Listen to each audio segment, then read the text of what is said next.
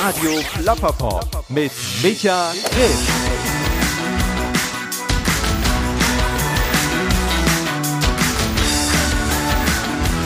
Hi, herzlich willkommen hier bei Radio Plapperpop. Mein Name ist Micha und ja, das hier, das ist mein Podcast. Für alle, die zum ersten Mal einschalten, erstmal herzlich willkommen, vielen Dank, woher auch immer ihr hier gelandet seid, denn diesen Podcast, den gibt es inzwischen schon seit 2018. Das hört sich, wenn man das so ausspricht, ziemlich unheimlich an, denn die Zeit irgendwie ist dann doch schneller vergangen, als man sich das irgendwie selber manchmal vor Augen führen möchte. Und 24 Episoden sind mit dieser Episode inzwischen entstanden und das Konzept vielleicht für alle, die sich jetzt fragen, hey, wieso macht er das Ganze überhaupt, ist relativ einfach erklärt. Ich treffe verschiedene Menschen aus Kunst und Kultur und versuche mit ihnen zu sprechen, zu plappern und zwar über alles, was uns gerade bewegt, als Mensch, als, als Gesellschaft, als Menschen, die Teil sind der Gesellschaft und dabei entstehen eigentlich immer wieder Gespräche, die hauptsächlich auch mich erstmal sehr inspirieren und nachdenklich machen oder auch auf neue gute Gedanken bringen. Und dafür bin ich sehr dankbar, denn ich dürfte wirklich in den letzten fünf Jahren viele, viele tolle Menschen treffen, die ihre eigene Lebensgeschichte zu erzählen haben und auf eine bestimmte Art und Weise fühlt sich das für mich so ein bisschen an wie so ein Maler. Maler nimmt seine Farben, malt Bilder an die Leinwand, zeichnet die Gedanken, die ihn begleiten und für mich ist das Ganze auch ein kleiner Prozess, in dem ich eben, ja, Menschen porträtieren, Menschen zeichnen darf. Tatsächlich nicht mit Farbe oder mit Stift oder mit Tusche, sondern eben mit Worten und mit Sprache. Und ja, ich bin auch froh, dass ich diesmal wieder einen Gast begrüßen darf, der ebenfalls der Sprache sehr nahe steht, auch wenn er weiß, dass es viele Dinge gibt, die sich mit Sprache am Ende des Tages vielleicht gar nicht so trefflich ausdrücken lassen, wie es eben die Musik kann. Vielleicht sagen ein paar von euch auch, hey, Musik ist doch Sprache und das ist sicherlich ein Thema, über das sich auch sehr schön plappern, plaudern, debattieren und diskutieren lässt. Aber ja, mein heutiger Gast ist Wenzel und Wenzel ist niemand, den ich seit längerer Zeit kenne, sondern im Gegenteil. Wir haben uns eigentlich erst vor einigen Wochen kennengelernt, ziemlich zufällig. Das werdet ihr gleich auch am Anfang des Gespräches hören. Aber manchmal gibt es Personen, die einen mit dem, was sie sagen und mit dem, was sie ausdrücken, im tiefsten Inneren bewegen, berühren. Und genau das ist mir auch passiert, als ich einen Song von Wenzel gehört habe. Und das hat mich an vielen Stellen sehr nachdenklich gemacht. Und ähm, ja, wo führt das hin? Nachdenken führt dann manchmal zu Neugierde. Wo kommen diese Gedanken her? Was steckt dahinter? Was ist das für eine Person, die mich zu diesen interessanten Gedanken bringt? Und so habe ich eben angefangen, Wenzel erstmal aus der Ferne kennenlernen zu dürfen und habe mich dann sehr gefreut, dass der einem Interview zugestimmt hat. Vor, ja, ein paar Tagen bin ich dann zu ihm nach Berlin gefahren. Knapp eine Woche ist es jetzt eigentlich ganz genau her, an Christi Himmelfahrt. Und wir haben uns dann bei ihm in der Wohnung in Berlin getroffen. Ihr werdet merken, über eine ganze Menge Themen gesprochen, die uns als Gesellschaft gerade berühren und vielleicht auf viele Art und Weise auch eben manchmal auch sogar um den Schlaf bringen. Denn es passiert gerade eine ganze Menge. Wir sind zum Glück gerade durch diese beschissene Corona-Zeit gekommen, haben allerdings immer noch Krieg, Krieg in Europa. Wir haben viele andere Themen, die uns gerade auch vielleicht sehr verzweifeln lassen. Ja, ihr werdet merken, wenn ihr das Gespräch hört, ihr seid mit diesen Gedanken nicht alleine. Wir sind mit diesen Gedanken nicht alleine und ich finde, das kann manchmal etwas sehr Tröstliches sein, festzustellen, dass es eben auch andere Menschen auf der Welt gibt, die diese Dinge eben auch berühren, bewegen und die Antworten suchen. Und Antworten kann man finden, vielleicht in diesem Podcast. Auf jeden Fall würde ich sagen, der Musik von Wenzel. Für alle, die sich dafür noch ein bisschen tiefer interessieren, habe ich natürlich auch alle wichtigen Links wie immer in die Show Notes gepackt und ja, für alle, die ein bisschen länger schon diesem Format treu sind und sich vielleicht auch wundern, warum denn so lange Funkstille war. Ja, es ist einiges auch bei mir im Leben passiert, auch schöne Sachen zum Glück, denn es gibt auch Dinge, die wirklich eben, ja, auch positiv manchmal zu berichten sind. Ich bin umgezogen, das ist die erste Episode, die ich hier in meinem neuen kleinen Studio sozusagen aufnehme.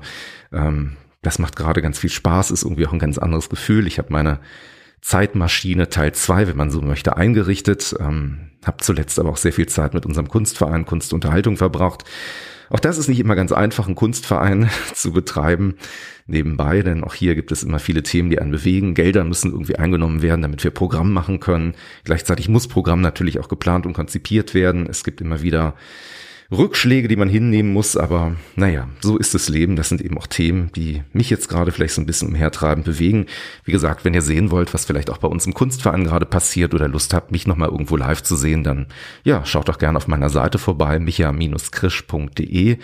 Ansonsten freue ich mich natürlich immer, wenn ihr mir schreibt, wenn ihr Fragen habt, Ideen, Anmerkungen, Gedanken, die euch vielleicht beim Hören gekommen sind. Sowas finde ich immer unfassbar spannend. Und jetzt aber genug gelabert und geplappert, denn im Fokus steht jetzt der Gast dieser Sendung. Ich wünsche euch viel Spaß beim Zuhören, viel Spaß mit meinem Gast, Wenzel.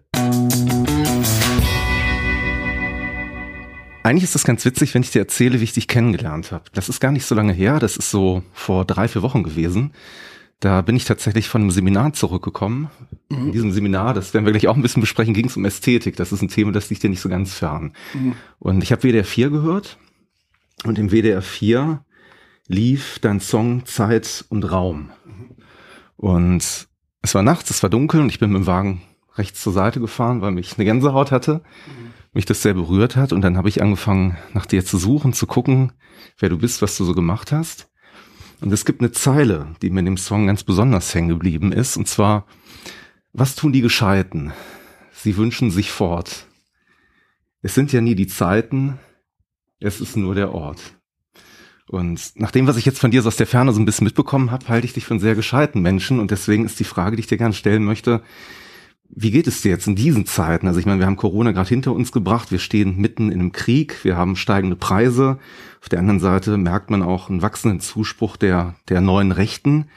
Wünschst du dich im Augenblick auch fort an neue Orte oder glaubst du, dass durch diese aktuellen Krisen ja Lösungen vielleicht sogar auch möglich sind? Ja, im Moment sind keine Lösungsvarianten äh, sichtbar. Äh, das ist ein, ein Herumirren, glaube ich, das wir haben. Und es ist das alte deutsche Fernweh, was uns irgendwie auch beträgt. Wir Deutschen sind sozusagen ein Volk, das immer woanders sein möchte. Goethes Flucht nach Italien hängt damit zusammen. Und das ist etwas, unsere Lösung ist, wenn wir die Orte wechseln. Ich bin aber eigentlich immer da geblieben, aber es bleibt, ich, ich bin nicht der Gescheite. Also ich bin auch in der DDR geblieben, auch als es schwierig war. Solange man mir nicht nach dem Leben trachtet, gehe ich davon aus, dass ich auch eine gewisse Verantwortung meinem Publikum gegenüber habe. Ich, ich kann die nicht einfach verraten. Ich hätte auch, ich hatte das Angebot mal, als ich drei Monate in den USA auf Tournee war, dort längere Zeit äh, sozusagen eine Karriere aufzubauen. Ich hatte einen Manager, der sagte, drei, vier Jahre brauchen wir dann richtig ganz groß raus. Aber warum? Ich gehöre in dem Sinne nicht zu den Gescheiten. Ich versuche die Lösung an dem Ort, äh, wo ich sozusagen in die Welt gesetzt wurde. Das habe ich mir nicht ausgesucht. Das ist ein Zufall, wo man geboren wird. Da hat man keinen Einfluss. Aber man hat in diesem Umkreis Freunde und andere, die ebenso ausweglos vielleicht gerade auf die Welt gucken. Und dann muss man nach Lösungen suchen. Und ich denke darüber nach, dass sie vielleicht darin liegen, dass wir diese alte Parteienstruktur und Politstruktur, die sich eigentlich aus dem 19. Jahrhundert ergeben hat und das ganze 20. Jahrhundert bestimmt hat, dass man die aufgeben muss. Mhm. dass man anders denken muss jetzt. Wir müssen, glaube ich, in einem größeren, anderen, globaleren Zusammenhang denken und nicht wirtschaftlich nur, sondern die Erde krepiert uns unter den Füßen. Äh, die Kriege werden immer schlimmer. Mhm. Wir werden immer zu machtloser. Wenn wir zu einer Demonstration gehen, wo einer von der AfD dabei ist, müssen wir nach Hause gehen. Das kann nicht sein. Mhm. Also diese Erpressung dürfen wir nicht zulassen. Es gibt Schnittmengen über verschiedene Parteigrenzen hinweg bei bestimmten Themen. Und äh, die Lösungsversuche, die es gerade gibt, sind sehr hilflos und stimmen mich eigentlich traurig. Also der Umgang auch mit den mit der letzten Generation. Ich meine, das ist, eine, das ist ein sehr hilfloser Protest von den Leuten, die sehr wenig fordern. Ich habe mir die angeguckt, schöne Gesichter, die also nichts Böses vorhaben letzten Endes, die aber im gewissen Sinne eine sinnlose Aktion machen, weil ihre Forderungen sind 120 kmh auf der Autobahn und 9 Euro Ticket. Sie haben eine Regierungspartei im Moment, die im Grunde eigentlich sich für ökologische Sachen angestellt hat, die aber nichts ändert. Und der Hass, der ihm von den Kleinbürgern entgegenschlägt und von den Autofahrern, der auch verständlich ist in einem gewissen Sinne, das ist für mich sozusagen das traurige Bild des Zustands, den wir gerade haben in der Gesellschaft. Ein Protest, der nicht brutal ist und nicht schießt letzten Endes. Und man radikalisiert diese Generation, weil wenn du einmal so behandelt wirst, dann ist dein Urvertrauen in die Welt äh, mhm. äh, verletzt. und diese Generation ist, das ist das eine und dann sind die Hälfte vorbestraft. Also was ist in diesem Bild steckt eine, eine große Tragik für mich, in der sehe ich den Zustand, in dem wir uns gerade befinden. Mhm. Und daraus müssen, da müssen wir irgendwie herausfinden. Da würde ich gleich gern mit dir noch mal ein bisschen tiefer ins Thema reingehen. Also es ist ja so, dass wenn es darum geht, dass du irgendwo vorgestellt wirst, sehr häufig natürlich der Begriff Liedermacher fällt und du wehrst dich immer sehr vehement dagegen und sagst, Moment mal, Liedermacher, das, das bin ich überhaupt nicht, denn Lieder schreibt man, Lieder macht man nicht. Auch wenn du also eigentlich jemand bist, der immer wieder mit mehreren Preisen, mehreren Alben, die du rausgebracht hast, immer wieder zu den Besten der deutschen Liedermacherszene sozusagen gezählt wirst, aber eigentlich bist du so jemand, könnte man sagen, der sich ja Schubladen grundsätzlich verweigert. Ja, das ist eher meine Art, wie ich arbeite. Das ich, ja. ich versuche eigentlich immer, ich bin Dilettant sozusagen mhm. in dem gewissen Sinne in, in, dem, was ich künstlerisch mache. Ich bin eigentlich ein ausgebildeter Philosoph und ein mhm. Theoretiker mhm. und Theaterwissenschaftler. Und das ist der Vorteil, dass ich mir in bestimmten Zeiten bestimmte Formen nehme, die für mich am wahrhaftigsten sind. Also in den Zeiten des, der Ende der DDR habe hab ich ein Clownstheater gemacht, mhm. weil ich merkte, dass es eine andere Form war. Ab 2000 habe ich mich stärker auf die Musik konzentriert, weil ich gespürt habe, dass man mit der Musik vielleicht viel mehr bewirken und beschreiben kann als mit Text. Mhm. Und so sind bestimmte Dinge, dadurch entsteht das, dass man nicht in Schubladen äh, gelandet ist. Der Begriff mhm. Liedermacher finde ich deswegen. Das klingt wie Häkeln, mhm. also wie Folklorearbeit, als ob es keine echte Arbeit wäre. Die anderen Nationen haben Singer, Songwriter oder oder kannte Autor, mhm. äh, die die also eine größere Würde haben. Der Begriff stammt eigentlich von einer romantischen Dichterin aus dem 19. Jahrhundert, die sich als Liedermacherin äh, mhm. beschrieben hat. Und dann hat ihn Wolf Biermann wieder eingeführt, sozusagen als als äh, Korrespondenz zu zu den Begriffen, die Brecht und so eingeführt hatte Stücke schreibe, also wo man versuchen wollte, den künstlerischen Beruf zu versachlichen. Mhm. Dieses Mystische äh, rauszunehmen und sagen, das ist einfach eine normale handwerkliche Arbeit. Es gibt ja trotzdem, aber wenn man das betrachtet, so einen roten Faden, der dich immer wieder begleitet. Und das ist ja eigentlich die Identifikation, von der du sagst, ich möchte den Schwachen eine Stimme geben. Das hast du immer wieder in Interviews auch betont und ausgesprochen. Jetzt hast du eben gerade auch schon einleitend ähm, erzählt, ne, wo überall gerade so Missstände sind. Wie ist das dann für dich als jemand, der den Schwachen eine Stimme äh, geben möchte? Kommt man da noch so hinterher gerade, diese Missstände sozusagen aufzuarbeiten, in, in musikalische Texte umzuwandeln? Oder ist das inzwischen so eine Sisyphus-Aufgabe geworden, wo man sich vielleicht jetzt auch in einer gewissen Zeit seines Lebens die Frage stellt, pff, wofür das Ganze? Nein, ich glaube nicht. Das ist eine Einstellungsfrage. Es, es ist mal, ich weiß nicht, welcher Autor ist mal gefragt worden, denken Sie beim Schreiben an Ihre Leser? Und dann hat er gesagt, wenn ich beim Schreiben an Sie denke, ist es zu spät. Also man muss mit den Menschen leben in dieser Zeit und man muss versuchen, zu verstehen, also der, Begriff des Verstehens ist ja mittlerweile diskreditiert. Also da heißt so Putin-Versteher oder das ist ja was ganz Schlechtes. Früher hieß mhm. Frauenversteher, war auch ein lustiger Begriff. Aber das ist ja das Wichtigste, was wir haben. Wir müssen uns ja an andere Personen hineinversetzen können und müssen begreifen, warum die sich so verhalten. Nur so können wir uns in der Welt orientieren. Und das muss ich, es trifft mich tief, wenn ein Unrecht gegen jemanden äh, sozusagen vollbracht wird, der sich nicht wehren kann. Und dann trifft das mich auch. Das ist etwas, äh, ja, das, da muss ich mich nicht anstrengen. Das ist meine Art, sozusagen äh, zu leben. Mir gefällt ein Vergleich, den du eben gesagt hast. Du sagtest, äh, Lieder machen, das hört sich ein bisschen an wie Häkeln. Wenn ich das jetzt mal auf Politik übertrage, wir sagen ja auch, es wurde Politik gemacht. Findest du, das ist ein Begriff oder eine Ausdrucksweise, die richtig ist? Nee. Ist auch nicht. Das ist im, im Grunde machen ist das schwächste Verb, was wir haben. Machen, tun. Also die, die Deutschen haben sowieso das Problem, dass sie in ihrer Sprache sehr schwache Verben haben gegenüber dem Spanischen, wo das über, über die Verben viel stärkere Dinge formuliert werden. Im Englischen viel mehr über die syntaktische Konstruktion. Mhm. Bei uns ist es viel über Substantive, die zusammengesetzt werden, Waren, Export, Erfüllung oder oder so also, oder Nominalkonstruktionen. Mhm. Und deswegen haben wir, äh, da wir ein Volk sind, das nicht sehr viel tut und macht, machen und tun, also auch ja. schlechte Politik machen. Also Politik heißt ja eigentlich steuern und kommentieren äh, von gesellschaftlichen Prozessen, ja. Mhm. Politik machen, genauso Sex machen. Also mhm. das sind alles so eine, so eine Dinge, die sind komisch ja. in der Sprache. Es gibt ja so ein Verb, das nennt sich unterhalten. Da steckt ja das Wort Haltung auch ein bisschen drin. Und es gibt ja durchaus Politiker, die auch in diesem Haltungsbereich gar nicht so unerfolgreich sind. Vor einiger Zeit warst du zu Besuch bei Gregor Gysi, ähm, der ja. das Format hat, äh, bitte missverstehen Sie mich. Und ähm, im Endeffekt ist es so, das fand ich aber auch schon immer, auch als er noch politisch aktiver war, dass Gregor Gysi durchaus auch sehr unterhaltende äh, Aspekte in seinem Auftritt hat. Jetzt mal umgekehrt gefragt, hast du für dich schon mal darüber nachgedacht, die Seiten zu wechseln, als jemand, der sich natürlich mit Politik und Missständen beschäftigt, zu sagen, vielleicht äh, kann ich was ändern, wenn ich in die Politik gehe oder da irgendwie in Fußstapfen trete? Nee, das ist, äh, meine Zusammenhänge sind das nicht. Ich, mhm. ich, da ich in der Wende 1989 stark involviert war, war da eine Chance. Mir war auch angeboten, in Außen, also irgendeinen so Botschaftsposten zu übernehmen, als es im um, Umbruch war. Das hat, das interessiert mich nicht. Mhm. Da bin ich auch nicht gut. Also das sind andere, das, ist, glaube ich, da muss man eine gewisse Beamtenmentalität haben, das durchzuhalten. Das ist auch eine harte Arbeit, die mit ja. viel mit sinnlosen Dingen zu tun hat. Ja. Ich habe nach dem Studium das Angebot gehabt, als Dramaturg an einem großen Theater zu arbeiten, das habe ich auch alles abgelehnt. Also ich kann, ich bin am besten, wenn ich mich selbst ausbeute, so, so rum. Ja.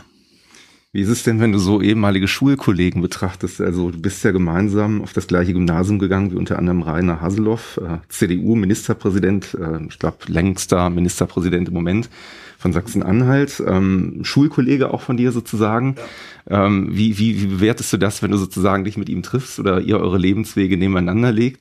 Ich glaube, das ist eher, dass man den Weg des anderen achtet. Ich achte das, was er macht. Das ist ein sehr, äh, er macht eine sehr anständige Politik, ist mit äh, extremen äh, Kräften in Sachsen-Anhalt gut umgegangen.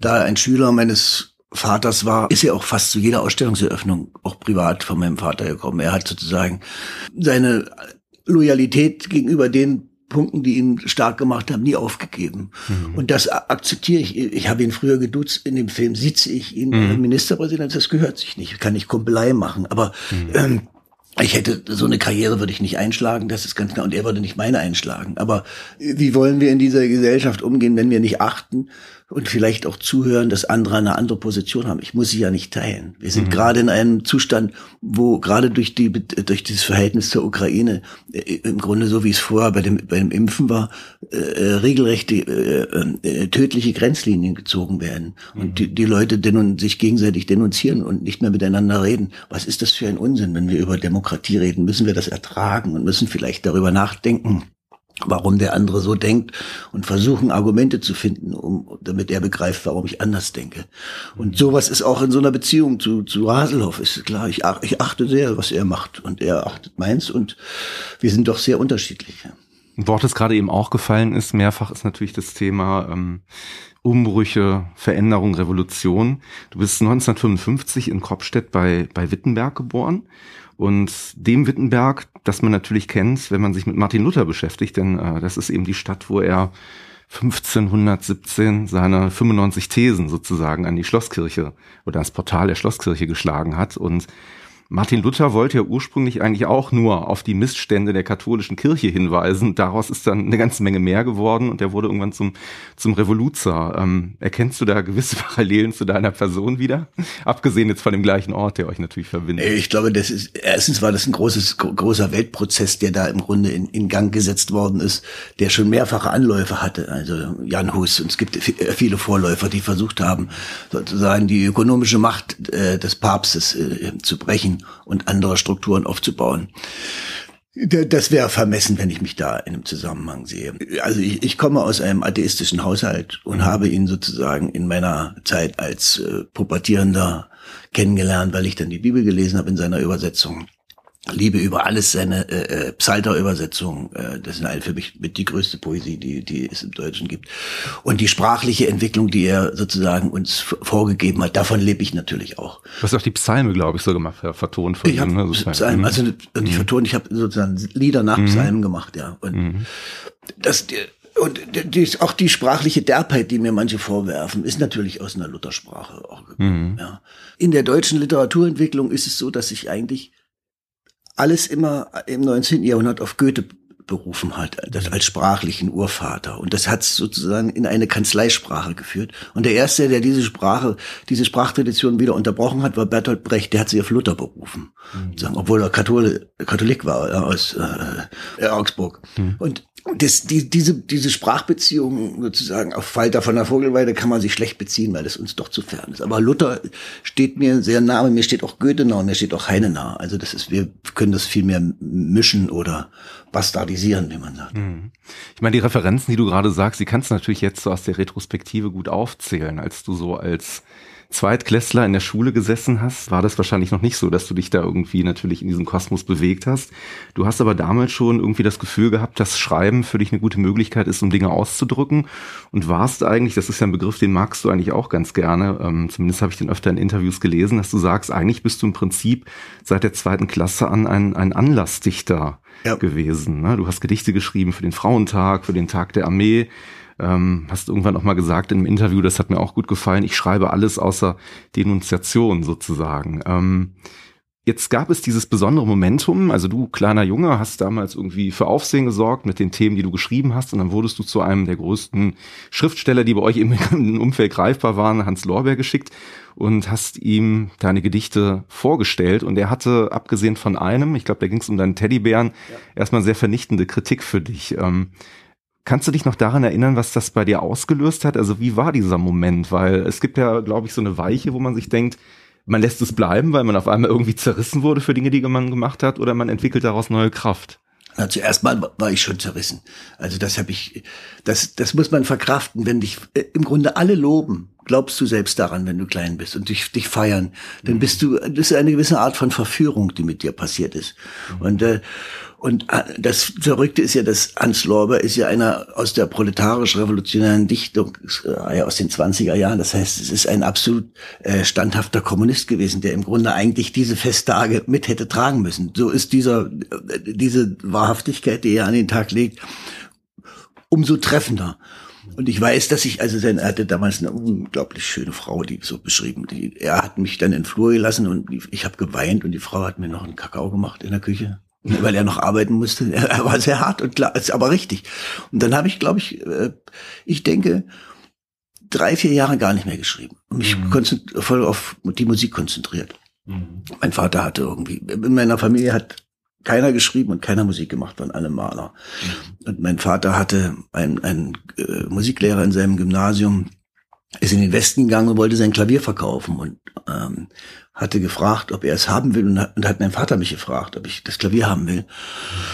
Wir mussten 50 Ostmark für zahlen und klar, habe ich gesagt, nehme ich. Und dann habe ich mir Klavierspielen beigebracht. Ich habe dann sozusagen die Buchstaben auf die Tasten geschrieben und habe ohne Unterricht bis zu Bachfugen und habe dann eigentlich mit, mit der Musik begonnen und dann irgendwann hat sich das wieder berührt, dass sozusagen die, der Text und die Musik zusammenkamen, auch über das Singen, über Lieder. Mhm. Und dann kam ich wieder zum Schreiben. Aber das, das war eine ganze Zeit, Weile, wo ich überlegen musste, ob, ob ich da nicht vielleicht in eine falsche Richtung gelaufen bin. Das sind aber gute Momente. Und wenn man dann wieder äh, zurückfindet zum Schreiben, ist das, das muss erst ausschwingen. Der, der Schmerz war zu groß, aber der Schmerz war deswegen so groß, wenn man mich so gelobt hat.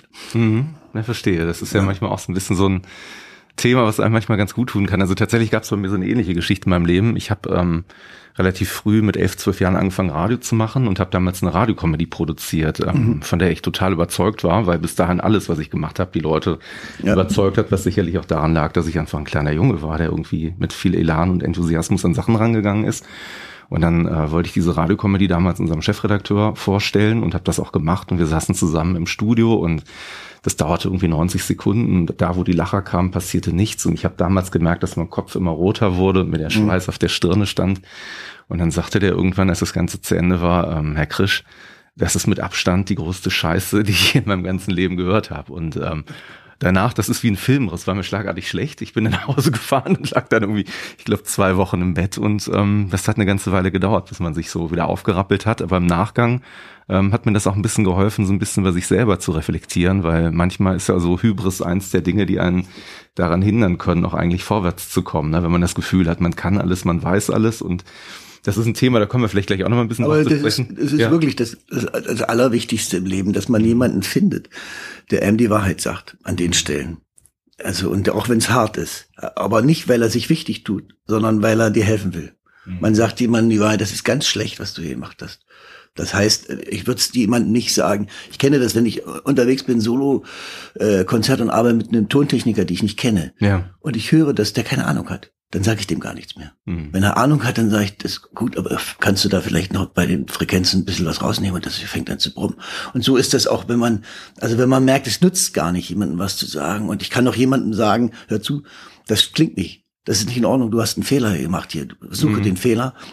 Dann ist er auch eingeschnappt, aber er weiß auch, worum es geht. Und so ist es auch für die künstlerische Arbeit. Mhm. Das ist, Leute zu finden, die einem die Wahrheit sagen, ist ein, ein, ein großer Schatz für eine Biografie. Ja, du sagtest gerade auch nochmal keine Ahnung haben, ne? Ähm, das kann man ja manchmal ansprechen. Ich fand das ganz interessant, dass du das gerade sagst, weil du hast ja eben auch erzählt, musikalisch gesehen hattest du erstmal auch keine Ahnung. Du warst ja im Endeffekt oder bist Autodidakt, du hast dir sämtliche Instrumente selber beigebracht. Ich glaube, so also habe ich das in deiner Biografie gelesen, was sozusagen für dich die höchste Lernkurve war, war eine Altherrenband, die sozusagen jede Woche jemanden gebraucht hat, der irgendwie ein neues Instrument spielt, weil irgendwer ausgefallen ist.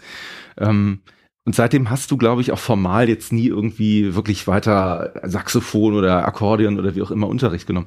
Liegt das vielleicht daran, weil man irgendwann auch Angst hat, dass sich so ein Stil dann zerstört, wenn man den einmal für sich selber gefunden hat und dann kommt jemand, der Ahnung hat und sagt, pass mal auf, das machst du mal besser so und so und dies und das und auf einmal bist du nicht mehr der Wenzel, der irgendwie seine eigene Stimme hat, sondern derjenige, der den, weiß ich nicht, Gitarrenlehrer im Hinterkopf Summen hat oder so. Es sind, glaube ich, zwei Dinge. Ich habe, ähm, als ich mit Arno Gassi auf Tour war, mhm. ein Pedal Steel Player, Norman, der war ein begnadeter Pianist, der konnte alle Beatles-Songs auf der Konzertgitarre und der arbeitet ungefähr seit äh, 20 Jahren daran, meine eigene CD rauszubringen. Das kriegt er nie fertig. Mhm. Der ist sozusagen so von der Last äh, des musikalischen Materials bedrückt, dass er alles, was er macht, immer zu so in Frage stellt. Ich arbeite anders. Ich lerne sozusagen mit jedem Song, den ich, den ich schreibe, lerne ich auf meinem Instrument dazu.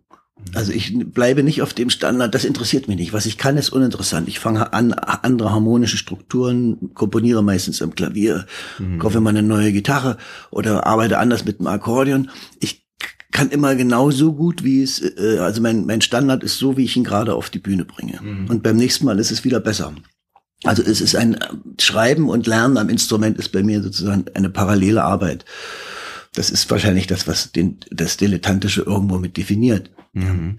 Ähm, ich, ich, habe auch eigentlich nie Lust gehabt, abstrakt zu üben. Ich, ich sehe das in meinen mhm. Kindern, wenn die sozusagen einfach irgendwie oh, ohne Freude da irgendwelche Klavieretüden durchschubsen müssen wenn Sie wissen, Sie haben in drei Wochen ein Konzert, ist das was anderes.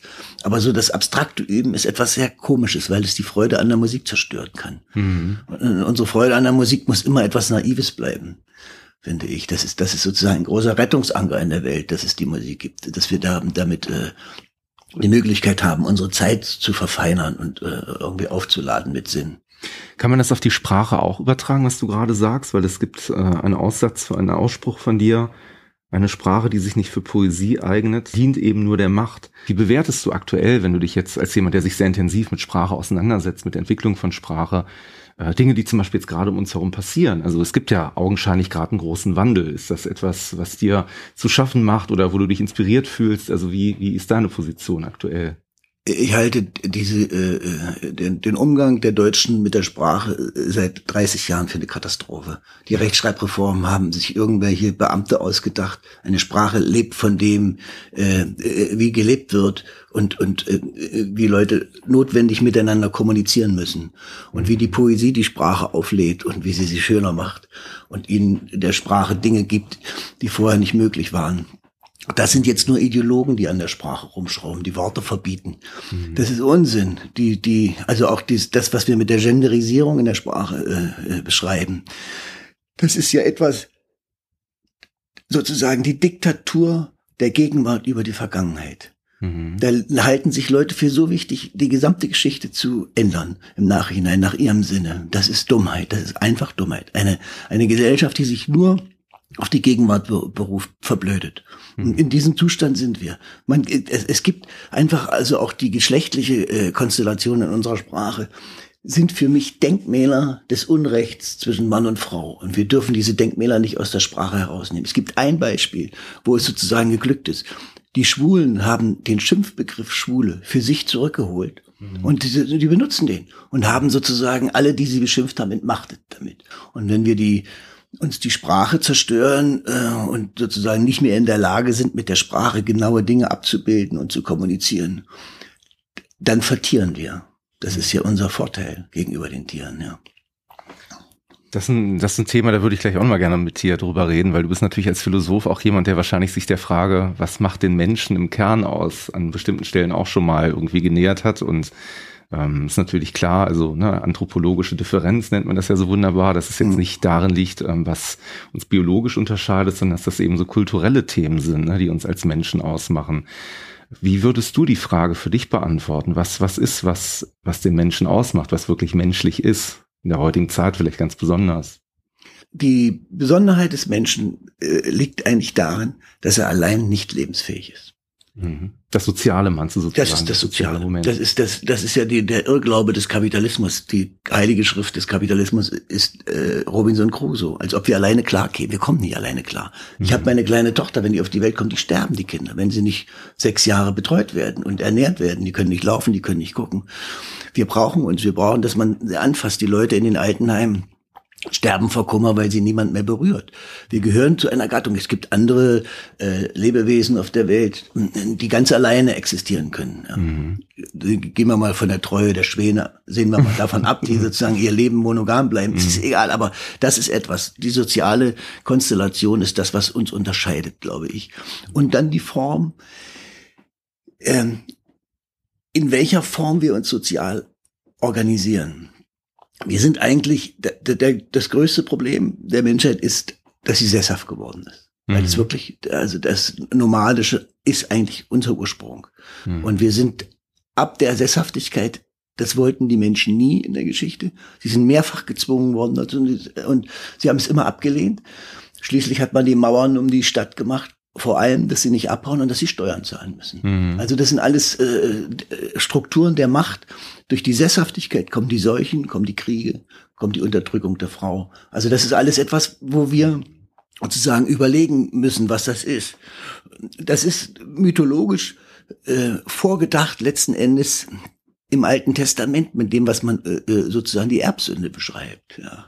Das ist, wir müssen, das definiert uns auch, dass wir eine große Schuld immerzu mit uns mittragen und mit der müssen wir umgehen. Und diese diese Erbsünde oder Schuld, die ist jetzt im Moment sozusagen die ökologische Katastrophe dieser Welt, in der wir sind. Damit müssen wir auch klarkommen. Wir müssen das überlegen als Gattung und nicht als äh, kleine Parteisplitterung in einem kleinen Land wie in Deutschland. Ist das auch einer der Gründe, warum du zum Beispiel Konzerte gibst? Weil ähm, ist ja in Konzerten immer wieder dazu kommt, wenn du Dinge ansprichst über, oder über dein, in deinen Texten über Themen sprichst, dass man sozusagen, ja, utopische Gemeinschaften, hast du es mal genannt, schafft, weil man irgendwie merkt, Moment mal, das, das Gefühl, was ich gerade in mir trage, das tragen ganz viele andere auch vielleicht mit sich und du sprichst es aus und das ist was, was uns verbindet, ne? Und ich bin eben nicht allein in meiner Wahrnehmung. Und das Lied letzten Endes ist dann eben, naja, das Mittel, dass diese Grenzen, die vielleicht in unseren Gedanken vorherrschen, ne, dass wir alleine sind, auf der Welt aufbricht und sagt, hey, neben dir ist jemand, dem geht's vielleicht genauso gut oder schlecht oder wie auch immer wie dir gerade. Diese Sozialerfahrungen sind überaus wichtig. Das, in der Geschichte sind das die Momente äh, der großen Feste, die die früher hatten im, im, im Mittelalter. Der, der, der Kirchbesuch ist etwas gewesen früher. Wir hatten sozusagen in unserer Geschichte und jetzt es ist eine ähnliche Konstellation am Ende der DDR gewesen, als sozusagen die soziale Krise war. Die Medien haben nicht abgebildet, was wirklich da ist. Und die haben das in den Konzerten und in den Aufführungen gemacht. Und die Leute lachten an der Stelle und merkten, der andere lacht auch an der Stelle oder ist genau betroffen. Das befreit aus der Einsamkeit. Das hat sich jetzt verschärft durch die Digitalisierung natürlich, mhm. weil alle im Grunde eigentlich nur noch in den Echokammern existieren, wo sie die gleiche Meinung haben. Mhm. Ja? Und das heißt, sie glauben sozusagen nicht mehr der Synchronisierung, weil sie sie selbst hergestellt haben. Die Synchronisierung in einem Konzert ist eine zufällige. Ich weiß nicht, wer da drüben sitzt. Ich kenne ihn vielleicht gar nicht. Und das ist etwas, was wir brauchen. Also äh, das gehört zu unserem äh, äh, Menschsein. Die, diese und wir müssen begreifen, dass diese Momente sozusagen, das, wo wir in einem Augenblick mit anderen in einem Raum sind, einfach um so viel teurer und wichtiger sind als die digitalen Surrogate, mit denen wir leben und die viel mehr Zeit äh, von uns verlangen als das andere. Also der Live, das Live-Konzert hat äh, an Bedeutung gewonnen, einfach wieder in der letzten Zeit.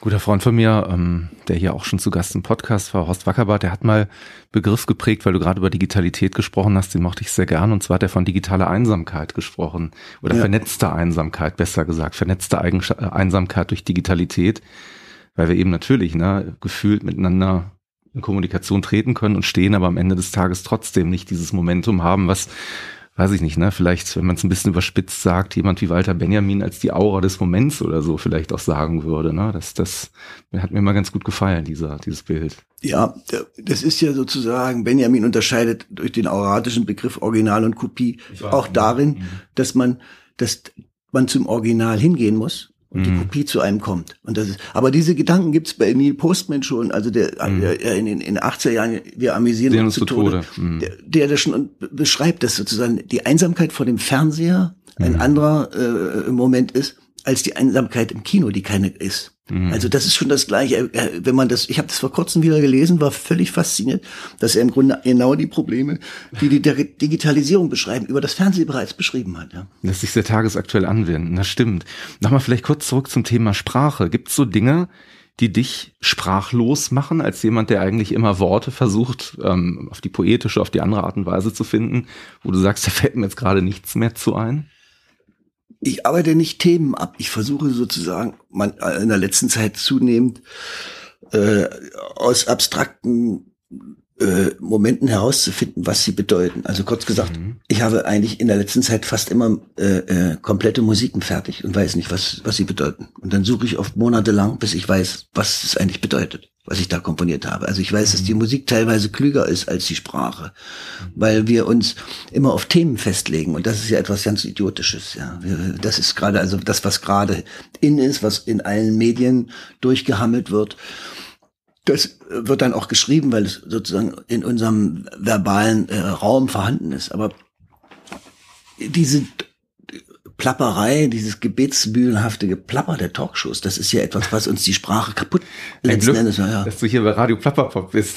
ja, aber du weißt, was ich meine. Ja, ich weiß. Das ist, das ist, man lacht, das kann man, kann man kaum ertragen. Ja. ja. Das ist alles einfach nur eine, eine falsche Inszenierung. Sich ernsthaft zu unterhalten, finde ich hochinteressant. Und das ist, wenn man Formate hat, wo man eben über zwei Minuten miteinander reden kann, dann kann man das auch machen. Aber diese äh, sagen Sie in Kurzminuten, was machen Sie eigentlich? So sind die Fragen bei Journalisten, die nicht mal die Zeit haben, sich anzuhören, was ich mache.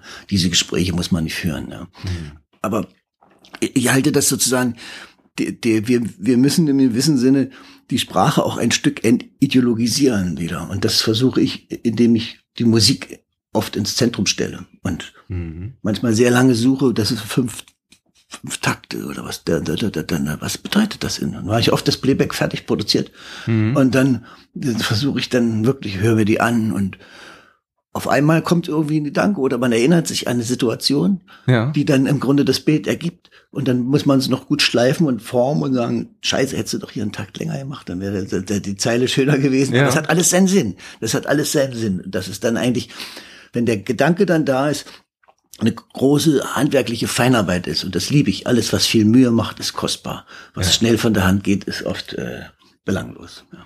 Es ist schön, dass du das gerade sagst. Also tatsächlich werden mir im Gespräch ein paar Dinge deutlich, die ich in der Vorbereitung auf das Gespräch vielleicht zuerst gar nicht so richtig verstanden habe. So zwei Sachen ganz besonders. Das eine ist, dass du dich sehr häufig in Interviews auch als Rationalist bezeichnest, also jemand, der sehr rational an die Themen rangeht. Ähm, für mich, wie gesagt, das Gegenteil von rational ist jetzt nicht äh, emotional, sondern irrational. Ne? Also ich gehe da im Prinzip irrational an Themen dran. Aber ähm, das andere ist, ähm, das gehört dann für mich ein bisschen dazu, wenn du sagst, naja, Mist, hätte ich den Takt mal ein bisschen länger gemacht, dann hätte das so und so gepasst dein Ursprungswunsch auch, ähm, Berufswunsch zumindest, wenn das stimmt, ähm, ich habe das in einem Interview gefunden, war auch, dass du in die Fußstapfen vielleicht deiner Eltern treten wo wolltest, die beide Pädagogen und Lehrer waren und du wolltest äh, Lehrer auch für Kunsterziehung und Mathematik werden. Also Mathematik ist ja im Endeffekt wirklich etwas, ne, was man hochgradig logisch, rational sozusagen begründet und teilweise habe ich mich immer gefragt, na ja, interessant, also jemand, der so viele Emotionen wachweckt und der auf der Bühne, das sagst du ja selber, so verglüht, so sehr im Moment ist, so sinnlich irgendwie ist. Was ist da dieser rationale, der, der, der mathematische Part? Aber ich merke gerade, wenn du über Musik jetzt sprichst oder über Sprache und Musik zusammenpacken, dass das doch auch ein sehr logischer, auch sehr ähm, konstruierender Prozess ist, ne? wo du merkst, welche Dinge passen in die Gleichung gerade gut rein. Es ist eher so, wenn ich, also als Gegenbeispiel, Johann Sebastian Bach ist ein absoluter äh, äh, Mathematiker. Der hat in, in seinen äh, Arien in den Psalmtexten die Silben, die im Psalm so viel Noten darf er haben oder so viel Taktlänge. Der hat sich mathematische Schwierigkeiten auferlegt, die kein Mensch braucht und keiner erkennt. Aber es ist so, desto mehr wie bei einem Fluss, desto schärfer die Ufer sind, desto besser ist der Fluss und fließt desto und desto mehr man sich formal beschränkt, desto mhm. genauer muss man in den Inhalt gehen. Das, das Formale scheint das Wichtige zu sein oder das Technische. Aber das ist ein Gedanke von Nietzsche, der mal gesagt hat, mhm. das, was der äh, Nicht-Künstler für den Inhalt hält, ist für den Künstler die Form. Mhm. Die Inhalt, das Inhaltliche hat man in sich, aber die Form, man muss es so formulieren, dass der Gedanke äh, einfach mehr ist als nur der Gedanke. Und das hat mit der mit mit Inhaltlichkeit zu tun. Und die Mathematik ist für mich der Musik am allernächsten. Und eigentlich, ich habe, ich beschäftige mich immer noch mit Primzahlen und mit diesen Phänomenen. Und das ist, ist etwas, äh, was ich, das ist ja auch eine Art, die Welt zu erklären. Mhm dass wir die Formel für die Primzahlen noch nicht haben, ja. ist ja, ist ja ein, ein, ein, was für ein Wunder ist das, ja? Das ist, gibt eine gewisse Irrationalität in der Welt, die gibt es oder ja. äh, Metaphysik, das gehört dazu. Und wenn man an, an sie glaubt und auch auf sie baut, und dass die Musik ist metaphysisch in ihrer Folge, dann braucht man ein gutes Gerüst und das muss sozusagen eine gute Konstruktion sein. Die Silben müssen stimmen, mhm. die, äh, die Intervalle müssen stimmen, die Harmonik muss stimmen, es darf nicht, es darf nicht gewollt sein, es muss mit der Natur zusammenhängen. Ich war mal auf einer äh, Probe von dem äh, klassischen Dirigenten Anon Kur, hm. der äh, äh, großes Orchester dirigiert hat und da spielte eine Geigerin eine Stelle bap, bap, bap, bap, bap, bap, bap, bap. Hm. und er sagte, Wissen Sie, so fällt kein Ball die Treppe runter. Und alle Dinge, die es in der Welt nicht gibt, in der Natur nicht gibt, gibt es auch nicht in der Musik. Und er hatte recht, die spielte das. Und es war richtig. Mhm. Also das, das meine ich, diese Verwebung oder das Verwobensein von, von Melodien und Texten in unsere reale Welt, das ist das, was man herstellen muss. Und dazu braucht man auch ein äh, gewisses Handwerk. Und, ja. das, und das Zweite ist, mhm auf meinen Amerika-Tourneen, und das hat mich in Amerika sehr fasziniert, haben sie immer nach dem Konzert gesagt, du hast einen guten Job gemacht.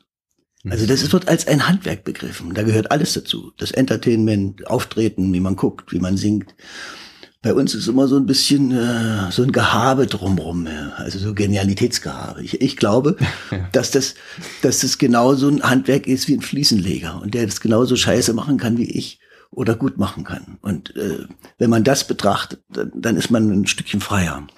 Gute Handwerker könnte man ja auch sagen, braucht einen guten Meister. Und nachdem du dich dann doch irgendwann dagegen entschlossen hast, Mathematik zu studieren. Nee, die haben mich nicht genommen wegen meiner Stimme. Das Ach so. Okay. Es gab in der DDR, ja. musste man für einen Lehrer ein phoniatisches Gutachten haben. Ah, das ist interessant.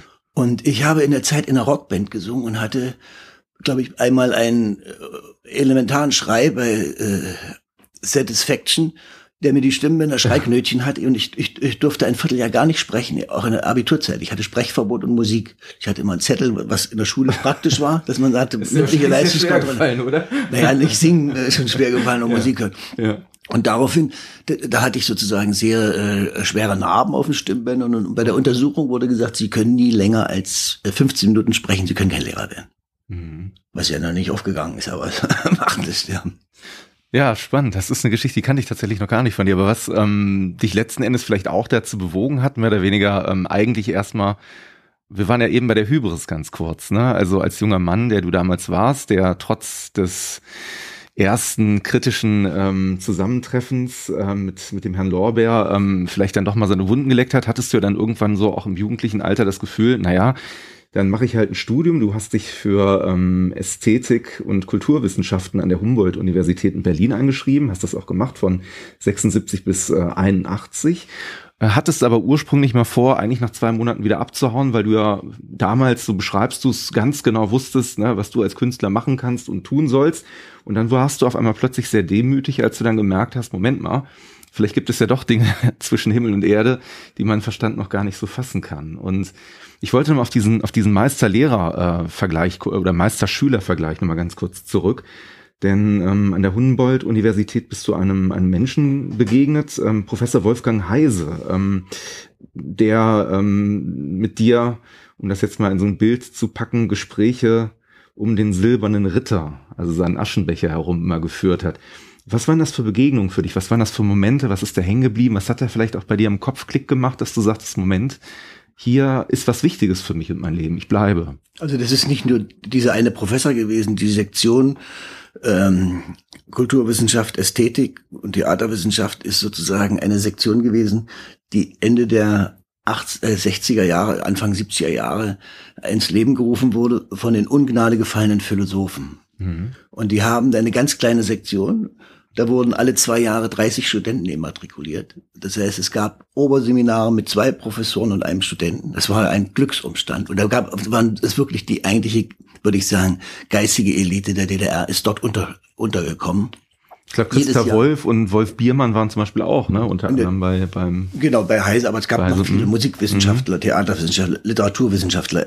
Es, gab äh, sozusagen Geschichte de, des Alltags, Geschichte des mhm. Alkohols. Also wirklich ganz interessante äh, Momente. Und mein Schritt im Grunde zum Studium war aus dieser Provinz weg, aus der Kleinstadt. Es muss ja einen Grund geben, wenn man äh, klein, man kann nicht einfach, das kann man heute machen, aber das ging in der DDR nicht einfach nach Berlin ziehen. Mhm. Man musste entweder eine Arbeit haben, sonst war man als asozial eingeschätzt oder man musste ein Studium beginnen und man musste schon nach dem Abitur ein Studium machen. Ich musste erst anderthalb Jahre zur Armee. Mhm.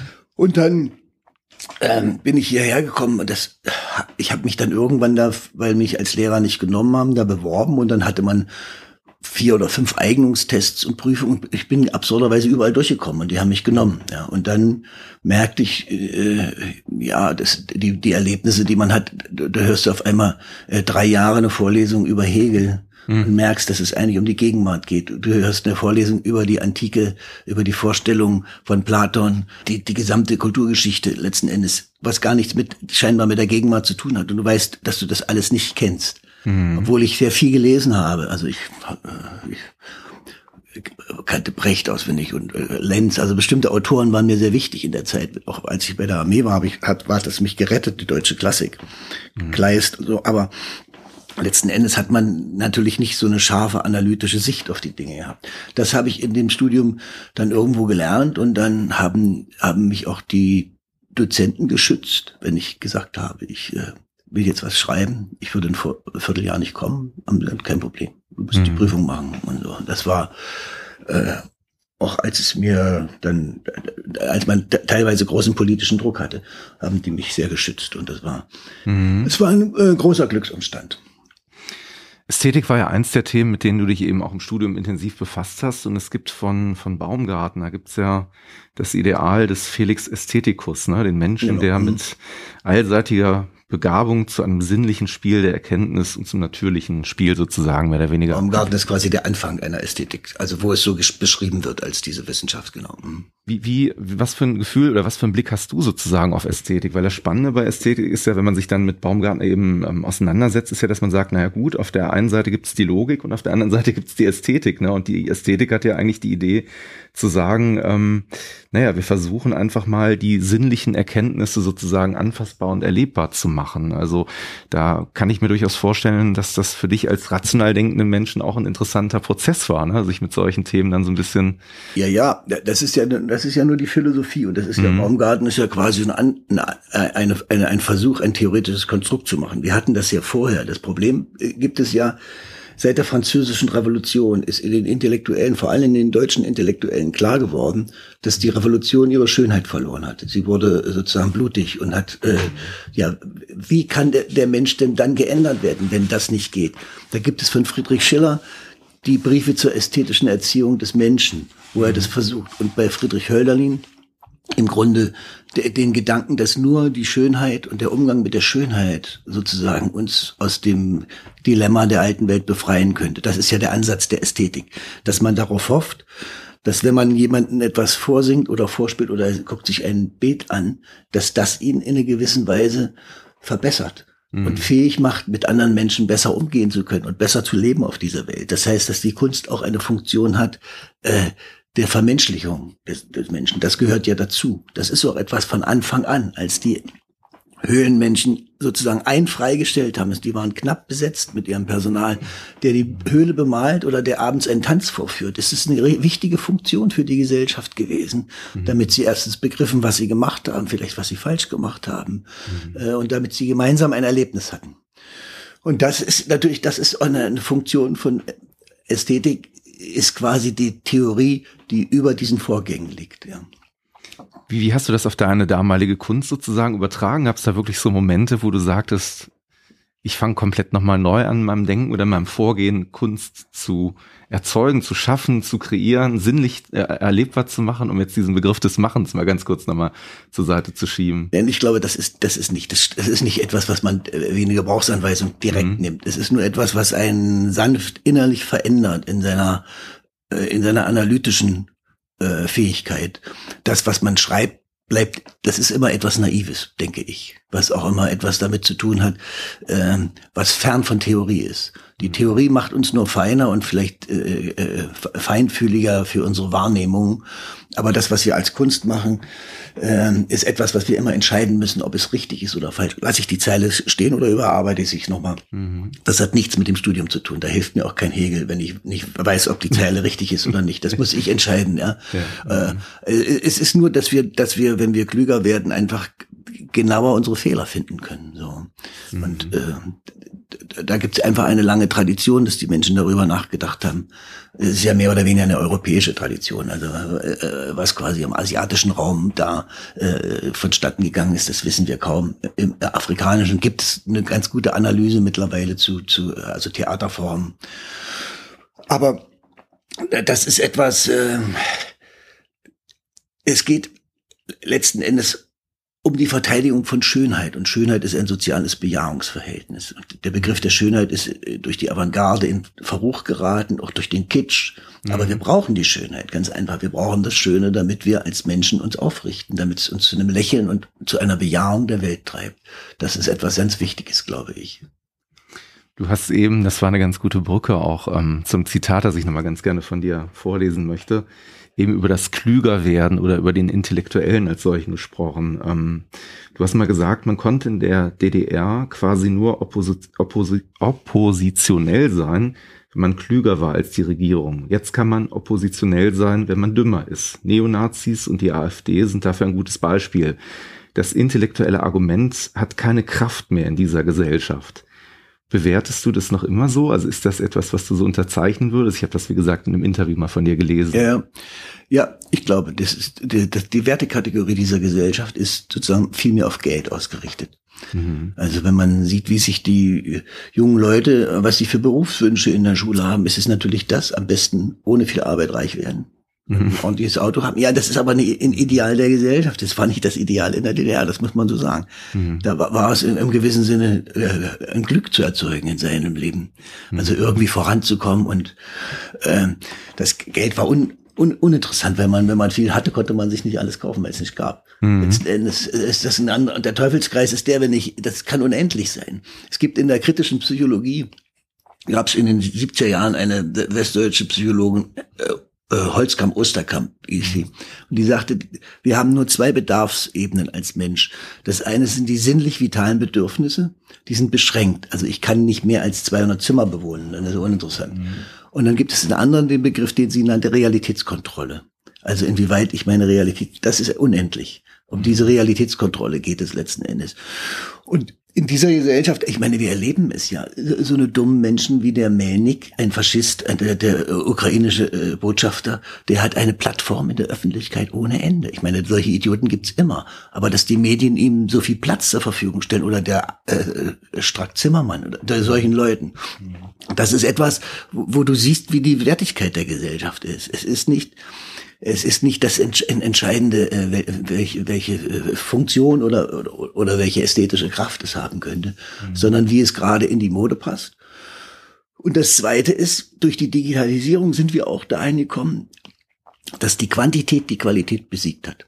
Alles, was mehr ist, ist besser als was weniger. Also das, die Qualität ist kein Begriff mehr. Also 3000 Klicks oder 500. Ein, ein Freund von mir ist Lehrer an einem Gymnasium und der hat mit mit seinen Schülern einen Song von Hermann van Veen durchgenommen, den die ja, mhm. und die haben fanden ihn alle wirklich ganz toll und haben analysiert und haben zugehört und er hat es erstmal nur vorgespielt und dann äh, hat er über die ähm, äh, über den Beamer sozusagen eine YouTube-Aufnahme von ihm eingespielt und dann fanden sie es alle scheiße und er wusste ja nicht warum und es waren zu wenig Klicks. Mhm. Also die die Wahrnehmung war ausgegrenzt, das kann nicht gut sein.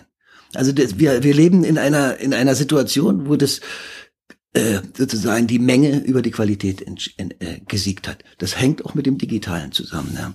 Mhm. Und das ist etwas, äh, äh, was ich für sehr problematisch halte. Neben dem, dass die Dummheit, äh, wenn die Dummheit jetzt fleißig ist und viele Klicks holt, gewinnt mhm. sie letzten Endes. Das ist ja die ewige Debatte, die kann man auch ganz gut mit Dokumentarfilmen oder so führen. Das ist ein Thema. Ähm, ich habe da mal mit dem Fritz Wolf länger drüber gesprochen. Das ist äh, ein Filmkritiker, der auch in der Grimme-Preis-Jury unter anderem sitzt. Und dann führt man Diskussionen darüber, ne, warum dann eben, weiß ich nicht, ne, der Dokumentarfilm, der jetzt gerade irgendwie, keine Ahnung, das Leben von Anna Frank sozusagen beleuchtet, irgendwie nicht so viel Einschaltquote erreicht, wie dann irgendwie gerade die neueste Sendung, die auf einem, weiß ich nicht, Privatsender irgendwie gezeigt wird oder so. Ja, aber so wie du es gerade formuliert hast, klang das schon so ein bisschen ja fast so defetistisch, also dass man sagt, es ist so und also bist du da sehr abgeschlossen oder? Nein, ich glaube, man darf es nur nicht als als äh, die letzte Wahrheit nehmen. Ich meine, okay. so, ein, so ein Mann wie Kafka hat in seinem Leben 200 Exemplare verkauft. Den würde heute jeder Verlag rausschmeißen. Heute feiern, heute feiern sie ihn. Mhm. Also man muss sehen, dass die die wichtigen Dinge werden nicht im Zentrum dieses Kunstbetriebs entstehen. Davon müssen wir ausgehen. Mhm. Die entstehen am Rand dass, da, dass es so etwas gibt, bin ich mir völlig sicher. Das verschwindet nicht. Es gibt einfach immer gute Leute, die sehr gute Analysen machen. Wir, wir können sie nur nicht mehr wahrnehmen. Mhm. Und möglicherweise wird es uns immer schwieriger werden. Also wenn jetzt das, was wir unter KI, unter mhm. künstlicher Intelligenz beschreiben, nochmal eine extra äh, falsche Realität über die Realität, und mhm. wenn man da guckt, die mhm. Informationen stimmen nicht einfach, die da drin mhm. sind. Wenn ich irgendeinen literarischen Text mal aus Spaß suche, da wird was Falsches nochmal über die Wirklichkeit gelegt. Das heißt, wir kommen immer schwieriger an die wirklichen Dinge heran. Das werden wir als Gattung machen müssen, sonst ähm, haben wir verloren, ja, weil wir dann in einer, einer Blase leben. Wie siehst du denn zum Beispiel, weil du gerade KI sagst, ich spring da mal ganz kurz rein, ähm, jetzt zur Entwicklung, du bist ja auch kreativ schaffender Mensch ähm, auf der anderen Seite oder Kreateur, wie man das auch nennen möchte ähm, wenn man sich jetzt zum Beispiel mit künstlichen Intelligenzen beschäftigt, von denen man heutzutage sagen kann, na ja, also wenn ich den Thema vorgebe, wie ich schreibe ein Lied über, weiß ich nicht, eine Revolution, die notwendig wäre, dann kommt am Ende innerhalb von wenigen Sekunden etwas dabei raus, wo man vielleicht als Laie sogar sagen kann, naja gut, so hätte ich das jetzt nicht hinbekommen, also ist erst erstmal gar nicht so verkehrt. Jetzt sagst du gerade auch richtig, das ist ja nur der Anfang einer, einer Entwicklung. Verängstigt dich das oder ist das vielleicht sogar so, dass du sagst, naja, das ist ja irgendwie interessant, dass das möglich ist, weil auf einmal habe ich dann die Möglichkeit, über sowas eine Art von Sparring zu betreiben, was mich manchmal aus meiner Blase holt, weil ich da irgendwie Impulse bekomme, die diese Maschinerie, nenne ich es jetzt einfach mal, über mehrere Jahre und Einträge aus dem Netz kollektiv zusammengeführt hat? Oder, oder wie bewertest du das gerade? Ich habe keine Furcht davor. Ich halte das, der Umgang, das Medium ist nie schuld. Mhm. Es ist immer unser Umgang mit dem Medium. Das ist für bestimmte Dinge ist das eine riesige Erleichterung. Ich glaube es nicht, dass es im Kreativen und im Künstlerischen überhaupt eine Funktion ergibt. Diese, diese Sachen gibt es von der Mythologie bei Hephaistos und so. Es mhm. immer, immer, oder der äh, Golem. Es gibt immer die Uti, mhm. Utopie der, der Menschheit, mhm. genau, dass es jemand erfinden würde, der alles könnte und alles übernehmen könnte. Mhm. Der, der größte Unterschied oder der entscheidende Unterschied zwischen äh, KI und diesem technischen Denken und unser ist, dass das die, die künstliche Intelligenz beim Denken keinen Schmerz hat. Mhm. Und der Schmerz ist das Entscheidende. Der Schmerz, etwas denken zu müssen, bringt etwas hervor, äh, was wir sonst nicht könnten. Und das Zweite ist, dass eine, das, was wir Subjektivität nennen, nicht dort funktioniert. Das ist, ich beschreibe es mal andersrum. Es, die Struktur der Rundfunksender in den 70er Jahren der ist groß geworden bin, war so, dass man, wenn man Rias gehört hat oder so, gab es einen äh, äh, Mann, der eine Sendung gemacht hat und mhm. der hat Titel ausgesucht. Weil ich den mochte, habe ich mir seine Sendung angehört und habe mir die Platten geholt, die er vorgeschlagen hat. Weil das denn heute läuft das sozusagen alles quasi über einen großen Pott, mhm. über KI, da wird ausgerechnet was, man hört überall das Gleiche. Also es gibt sozusagen nicht mehr den anderen Blick. Und das ist genau das Gleiche, was mit KI mit uns machen wird. Wir finden, wir brauchen den subjektiven Blick von einer Person, die wir achten. Wenn der sagt, das ist gut, und das kann die Maschine nicht. Das kann sie nicht. Aber das ist das Einzige, wo wir uns orientieren können. Sonst wird es immer größer, die Unmenge an Daten, und wir können immer weniger damit anfangen nochmal eine kleine oder ein kleiner Gedankensprung weitergedreht. Ne? Also man sieht uns leider nicht. Also tatsächlich ist ja ein Podcast ein, ein Hörmedium. Wenn man uns jetzt sehen könnte, vielleicht machen wir später mal ein kleines Bild zusammen, sieht man, wir tragen beide matrosenblaue Oberteile, könnte man ja, sagen. Ich bin in grün, ja doch, blau, ja. Ja, so, so würde ich sagen, so ein ja, dunkleres Blau, ne? ja. so etwas helleres, aber irgendwie könnte man das so ein bisschen so als Matrosenblau vielleicht formulieren, was letzten Endes ja der Name auch von deinem, von deinem Label ist, von deiner Plattenfirma und du verlegst ja auch darüber sozusagen Bücher. Ja. Ähm, Worüber ich gerade nachgedacht habe, ist, ähm, du bist natürlich als Mensch jemand, der sich ähm, dadurch sehr frei gemacht hat. Du hast ein eigenes Label geschaffen, du bist jetzt nicht irgendwie gebunden an irgendwelche Zwänge, die dir vielleicht irgendwelche Majors oder so aufdrücken. Jetzt haben wir gerade über Digitalisierung und KI gesprochen. Jetzt gibt es natürlich noch eine Entwicklung, die gerade zunimmt. Das sind Streaming-Formate. Jetzt ist man auf der einen Seite so weit, dass man vielleicht sich was aufgebaut hat, sagt, ich verkaufe die CDs selber, ich mache meine Konzerte selber und auf einmal sind aber CD-Verkäufe irgendwann nicht mehr wichtig, weil die Leute einfach sagen, na, ist nett, Wenzel, dass du eine CD hast, aber ich weiß gar nicht, wohin damit. Und dann spielt Streaming auf einmal eine Rolle und wir wissen auch, ähm, künstlerisch ist Streaming jetzt nichts, wo man sagt, da mache ich irgendwie einen großen Sprung mit, wenn jetzt irgendwie 500.000 Leute meinen Song hören.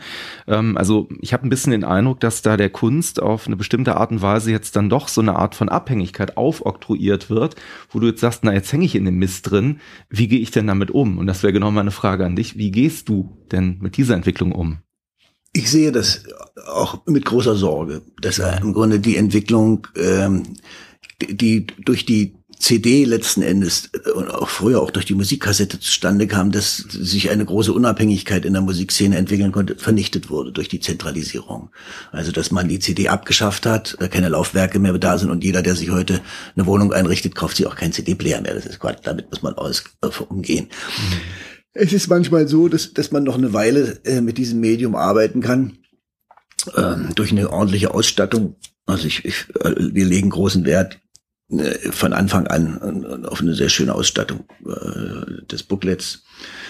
Es ist die Ebene des Vinyls, aber das bringt alles nicht äh, das Geld, dass man eine neue Produktion machen kann. Mhm. Das ist das. Man, ich denke, dass ich ich mache dieses Jahr noch zwei CDs, dann werde ich vielleicht nur eine machen und dann mache ich keine mehr, mhm. weil es auch äh, so ist, dass man die Mühe, die man sich macht für eine dramaturgische Abfolge, dann völlig uninteressant ist, weil die Leute Richtig. sich die Songs rausholen und die, das heißt, man wird die Vernichtung dieses Mediums, die man angefangen hat mit der Langspielplatte, was war das für mhm. große, äh, wenn eine, wenn die Beatles eine Langspielplatte ausgebracht haben. Mhm. Ja, das sind große Ereignisse gewesen, ein, ein großes kulturelles äh, Produkt, das wird verschwinden. Da müssen wir einfach ganz sachlich sein, es werden einzelne Songs übrig bleiben und es wird sich auf das äh, Live-Spiel konzentrieren. Das mhm. ist das oft, dass man, damit muss man umgehen.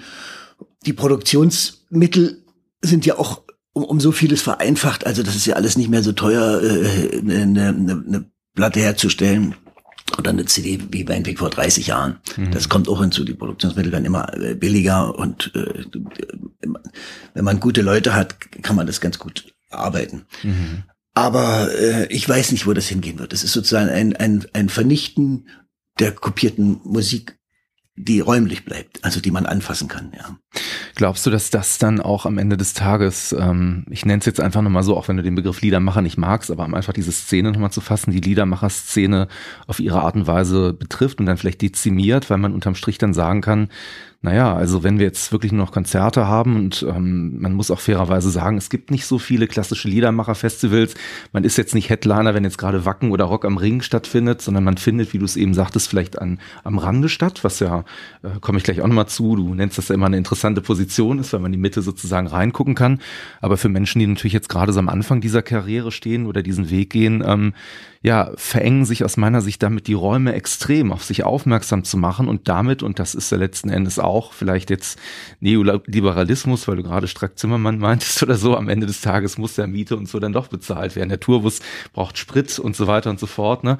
Also glaubst du, dass diese, diese ähm, Idee oder diese Szene, weil du eben auch weiter von der Vogelweide vielleicht gerade angesprochen hast, wenn man jetzt mal ganz weit zurückgeht, ob man sich jetzt damit identifiziert oder nicht, ne? ob die irgendwie zu so einer Art Ende kommt, wie es andere Berufe auch getroffen getroffen hat? Ich glaube, dass die, das, was wir quasi als eine Monopolisierung der Popkultur beschreiben könnten, dass es mhm. sozusagen ein globaler Prozess war, dass das in einem gewissen Sinne so überborden wird, dass es keine Bedeutung mehr hat. Also mhm. wir werden zugeschissen werden mit, mit den Dingen, die uns täglich im Radio begegnen, die uns aber nicht mehr richtig berühren. Es gibt ein paar gute noch, das ist alles technische Produktion, das machen alles Ingenieure und keine Musiker, das hört man ja.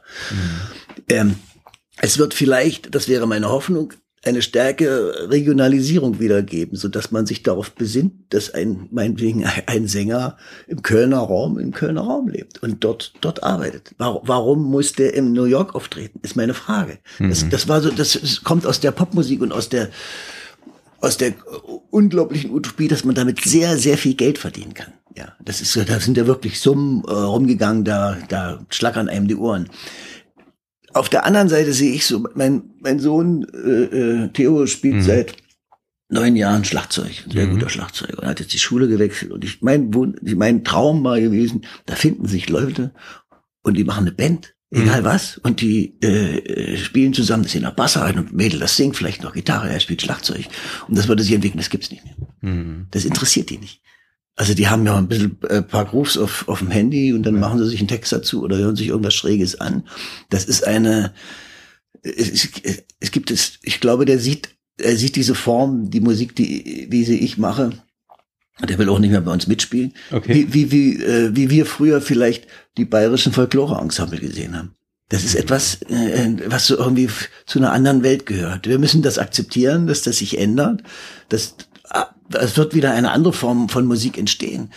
Ja, mhm. Vielleicht eben auch nicht auf diesen angelsächsischen Normen, mit denen wir groß geworden sind. Also diese die Vierertakt, Sechsachteltakt, diese bestimmten Strukturen und das, die, die Melodieform.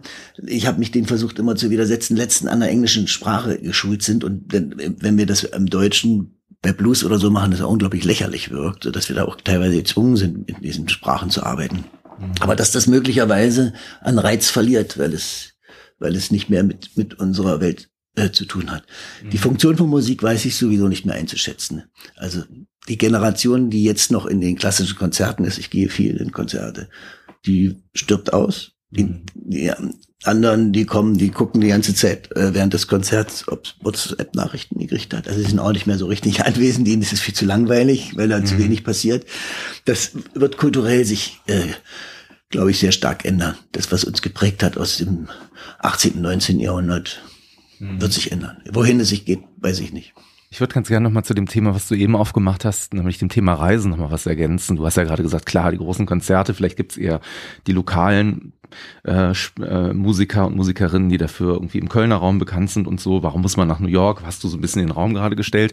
Auf der anderen Seite, ähm, jetzt neben der Frage des Geldes, ist natürlich Reisen auch immer das Thema, was einen äh, menschlich und äh, künstlerisch sehr bereichert. Dich unter anderem eben auch weil du jemand bist, ähm, der ähm, in einem Interview, da warst du zu Gast beim Deutschlandfunk Kultur, sehr viel darüber gesprochen hast, wie wichtig die Ferne sozusagen für dich ist. Zum einen auch so als kleine Art Lackmustest, um herauszufinden, naja, wo stehe ich denn eigentlich? Weil wenn du jetzt in, in, in Nicaragua oder so unterwegs bist, dann bist du jetzt erstmal nicht der Wenzel, den man vielleicht aus der Umgebung kennt, sondern dann bist du wahrscheinlich froh, wenn die Leute deinen Namen richtig aussprechen können und da musst du erstmal zeigen, was du so auf dem Kasten hast und naja. das ist natürlich künstlerisch auch eine interessante Herausforderung, nehme ich an. Ne? Das ist richtig, dafür muss die Infrastruktur da sein, mhm. dass man das machen kann und dass man sozusagen mit seiner Kultur der Fremden begegnet. Mhm. Das Reisen hat sich in den letzten Jahren auch komplett geändert, wenn ich sehe, wie die äh, jüngeren reisen. Die reisen nicht ins Fremde, sondern die reisen ins Exotische. Die wissen vorher genau die Hotelpreise mhm. über ihren. Also man, man reist nicht mehr ins Unbekannte. Man möchte eigentlich alles das Gleiche haben wie zu Hause, nur unter anderen exotischen Bedingungen. Mhm. Und das ist auch in der Musik so. Das Fremde verschwindet zunehmend. Das ist auch eine Folge der Digitalisierung, dass wir immer genau wissen, in welchem Hotel wir unterkommen. Mhm. Also ich habe ja mal ein Lied gemacht äh, und kein Zimmer für die Nacht. Das gibt's nicht mehr. Das war ein großer Moment, das in Granada war und äh, du kommst nicht unter und musst im Park schlafen. Das ist, mhm. das ist ein Geschenk letzten Endes. Heutzutage ist das fast nicht mehr möglich. Und ich sehe das, wenn hier in Berlin, in meiner Umgebung, die Touristen an, die wollen alle nur das Gleiche. Die sprechen ihre Sprache, die sprechen nicht Deutsch, die sprechen ihr Englisch oder Französisch oder Spanisch. Die sind sozusagen, bleiben unter sich und fahren nur in eine andere Stadt. Das ist aber kein Reisen. Ne? Das Reisen ist die Unsicherheit. Das, was du beschreibst, kennt mich einer, weiß gar nicht. Als ich in Amerika gespielt habe, hat sich das mhm. nicht interessiert, ob, ob, ich aus Ostdeutschland oder Westdeutschland komme. Mhm. Die haben geguckt, was ich mache und ich habe versucht, meins zu machen und nicht ihnen zum Munde zu reden. Ja. Diese, diese Aufhebung der, des, des Fremden ist etwas, äh, was ich auch mit, mit Sorge sehe. Ich bin nach Albanien gefahren äh, um den Sieben-Achtel-Takt, der dort eine besondere Form hat, zu studieren. Ich habe kaum noch Musiker gefunden, die den spielen. Ich habe nur die amerikanische Scheißmusik in allen Hotels und überall gehört. Mhm. Es, ist also ein, es ist eine unglaubliche äh, äh, Gleichmacherei in, in mhm. der Welt, die das alles vernichtet. Mhm. Ja, das stimmt. Wir werden universeller an vielen Dingen, auch was Mode angeht, was Trends angeht. Natürlich gibt's dann immer so Orientierungssituationen, die anders sind als früher, wo man gesagt hat, da kam jetzt jemand aus London zurück, ne? war dann in Camden oder so unterwegs und dann hast du eine ja, Lederjacke an und alle sagten, was ist denn da los? Ne? Das ist ja, ja ganz spannend oder lange oder kurze Haare oder wie auch immer sondern klar, ne, es ist halt irgendwie zunehmend zugänglicher, das eben zu finden. Es ist vielleicht dann auch zunehmend schwieriger, sich so ein bisschen abzugrenzen auf seine Art und Weise dann, weil irgendwie, muss ich auch sagen, merkt man ja auch, ähm, neben einer universellen Entwicklung unserer Gesellschaft gibt es natürlich trotzdem auch immer noch so, so bestimmte Gruppierungen, die in sich natürlich sehr homogen sind, ne, wo man dann sagt, ähm, naja, also hat es irgendwie auch schon mal gegeben oder ne, Punk war auch schon mal da oder wie auch immer. Wollte mal ganz gerne mit dir nochmal auf ein anderes Thema zu sprechen kommen. Und zwar ähm, nochmal so ein bisschen so zurück zu dem, was ich eingangs mit dir diskutiert habe, als es darum ging zu sagen, naja, also Politik, naja, das ist jetzt vielleicht nicht das Geschäft, auf das ich so Lust habe, das muss gar nicht sein. Auf der anderen Seite bist du jemand gewesen, der sich ähm, auch aus der Kunst heraus politisch an vielen Stellen immer sehr eingemischt hat. Also ich, ich pick mal so ein paar kleinere Beispiele raus. Also 1989 warst du einer der Hauptautoren einer Resolution eben von, von Musikern, die eben für Veränderungen der DDR gestanden haben, die das eingefordert haben und ähm, dafür dann teilweise eben auch, ähm, ja, wie gesagt, bestimmte Risiken mit in Kauf genommen haben, weil wir gerade über die letzte Generation auch am Anfang sprachen. Wie würdest du den Zeitgeist der damaligen Zeit für dich beschreiben? Was hat, was hat euch damals bewegt? Was war so der Zeitgeist eurer Jugend oder deiner Jugend?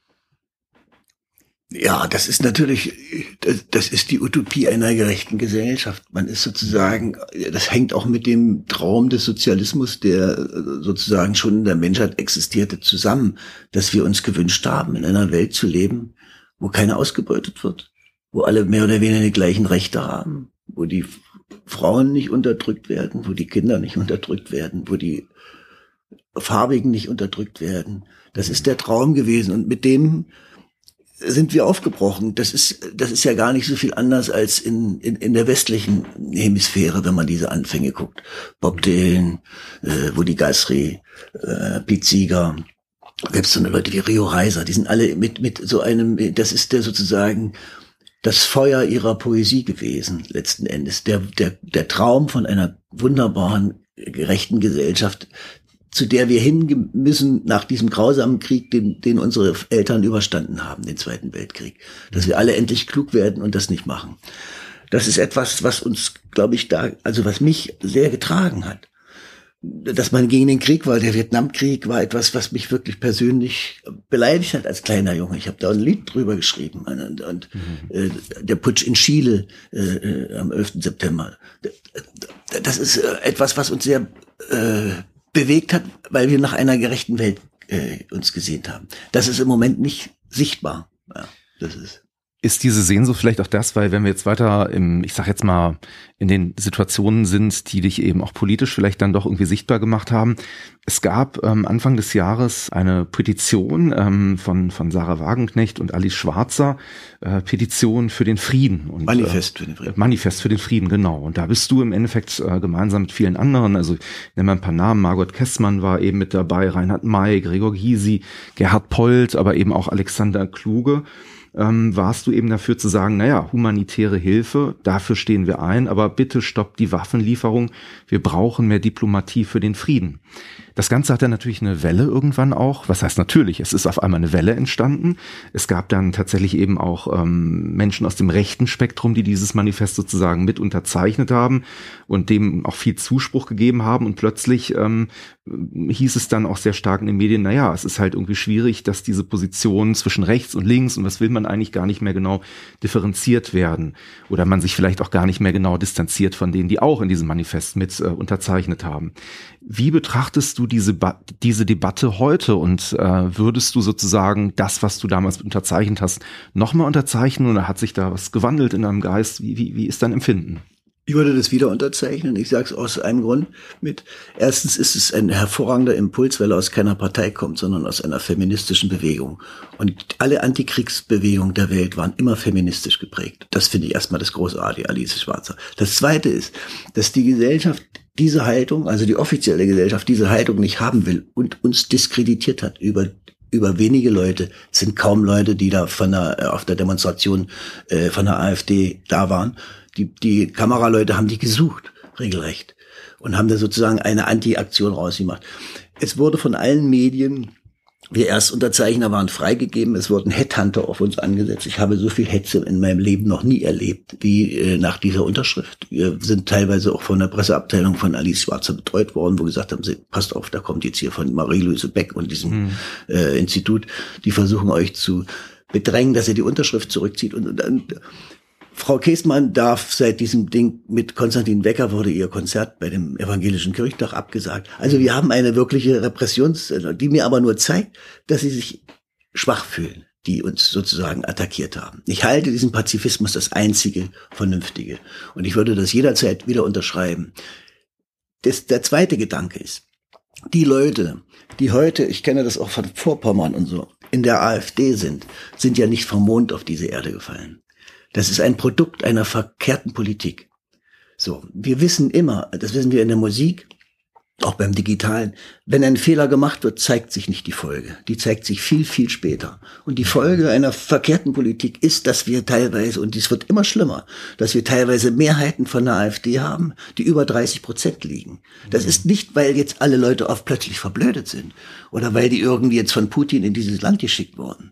Das muss diese Politik endlich mal begreifen. Das ist ein, ein äh, Versagen der CDU, bestimmten konservativen Kräfte in diesem Land. Es ist ein Versagen von Frau Merkel. Mhm. Es ist ein Versagen der großen Parteien, der SPD, dass diesen Parteien da, also nun, nun, nun kann man nicht so tun, als ob das alles Verbrecher werden. Das mhm. muss ich so sagen. Es gibt, das, die, die Tragik ist, dass die Leute in ihrer Hilflosigkeit diesen Rattenfängern auflaufen. Das ist war bei den Corona, Anti-Corona-Maßnahmen auch so. Leute hatten wirklich äh, berechtigte Zweifel an der Politik. Mhm. Die sind aber Idioten hinterhergelaufen, weil sich sonst keiner um sie gekümmert hat. Die anderen waren zynisch.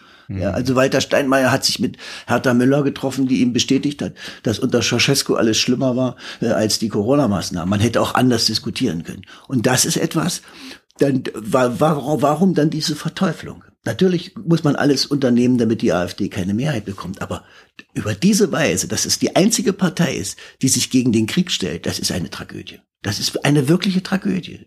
Für, für ein Land wie, wie die Bundesrepublik, die eine lange pazifistische Tradition hat. Dass, dass sie das nur von der Parteispitze machen, um Stimmen zu holen, das ist ja klar. Aber wenn du jetzt als normaler Handwerker gegen diese Kriegslieferungen bist, wen sollst du wählen? Du kannst nicht die Linke wählen, du kannst nicht die SPD wählen, die wollen alle Waffen liefern. Mhm. Du wählst die AfD. Darüber muss man mal nachdenken. Und über 50 Prozent der Bevölkerung ist gegen Waffenlieferung, weil es eigentlich Unsinn ist. Es sterben jeden Tag tausende Menschen. Und den Krieg muss man erstmal anhalten. Und dann muss ein internationaler Druck ausgeübt werden, damit die Verhältnisse hier geklärt werden. Das will aber im Moment keiner. Das ist das Schlimme, weil auch viele einfach verdienen und weil man die Länder in einen solchen Angstzustand gebracht hat dass sie zugestimmt haben, äh, Rüstungsausgaben zu machen, die wir vor zehn Jahren nie durchgekriegt hätten. Die, die Summen, die jetzt rausgehauen werden, die Länder rüsten auf bis zum geht nicht mehr. Und es geht letzten Endes um den Krieg gegen China. Das wissen wir alle. Das ist also so wie dieser Krieg in der Ukraine absehbar war.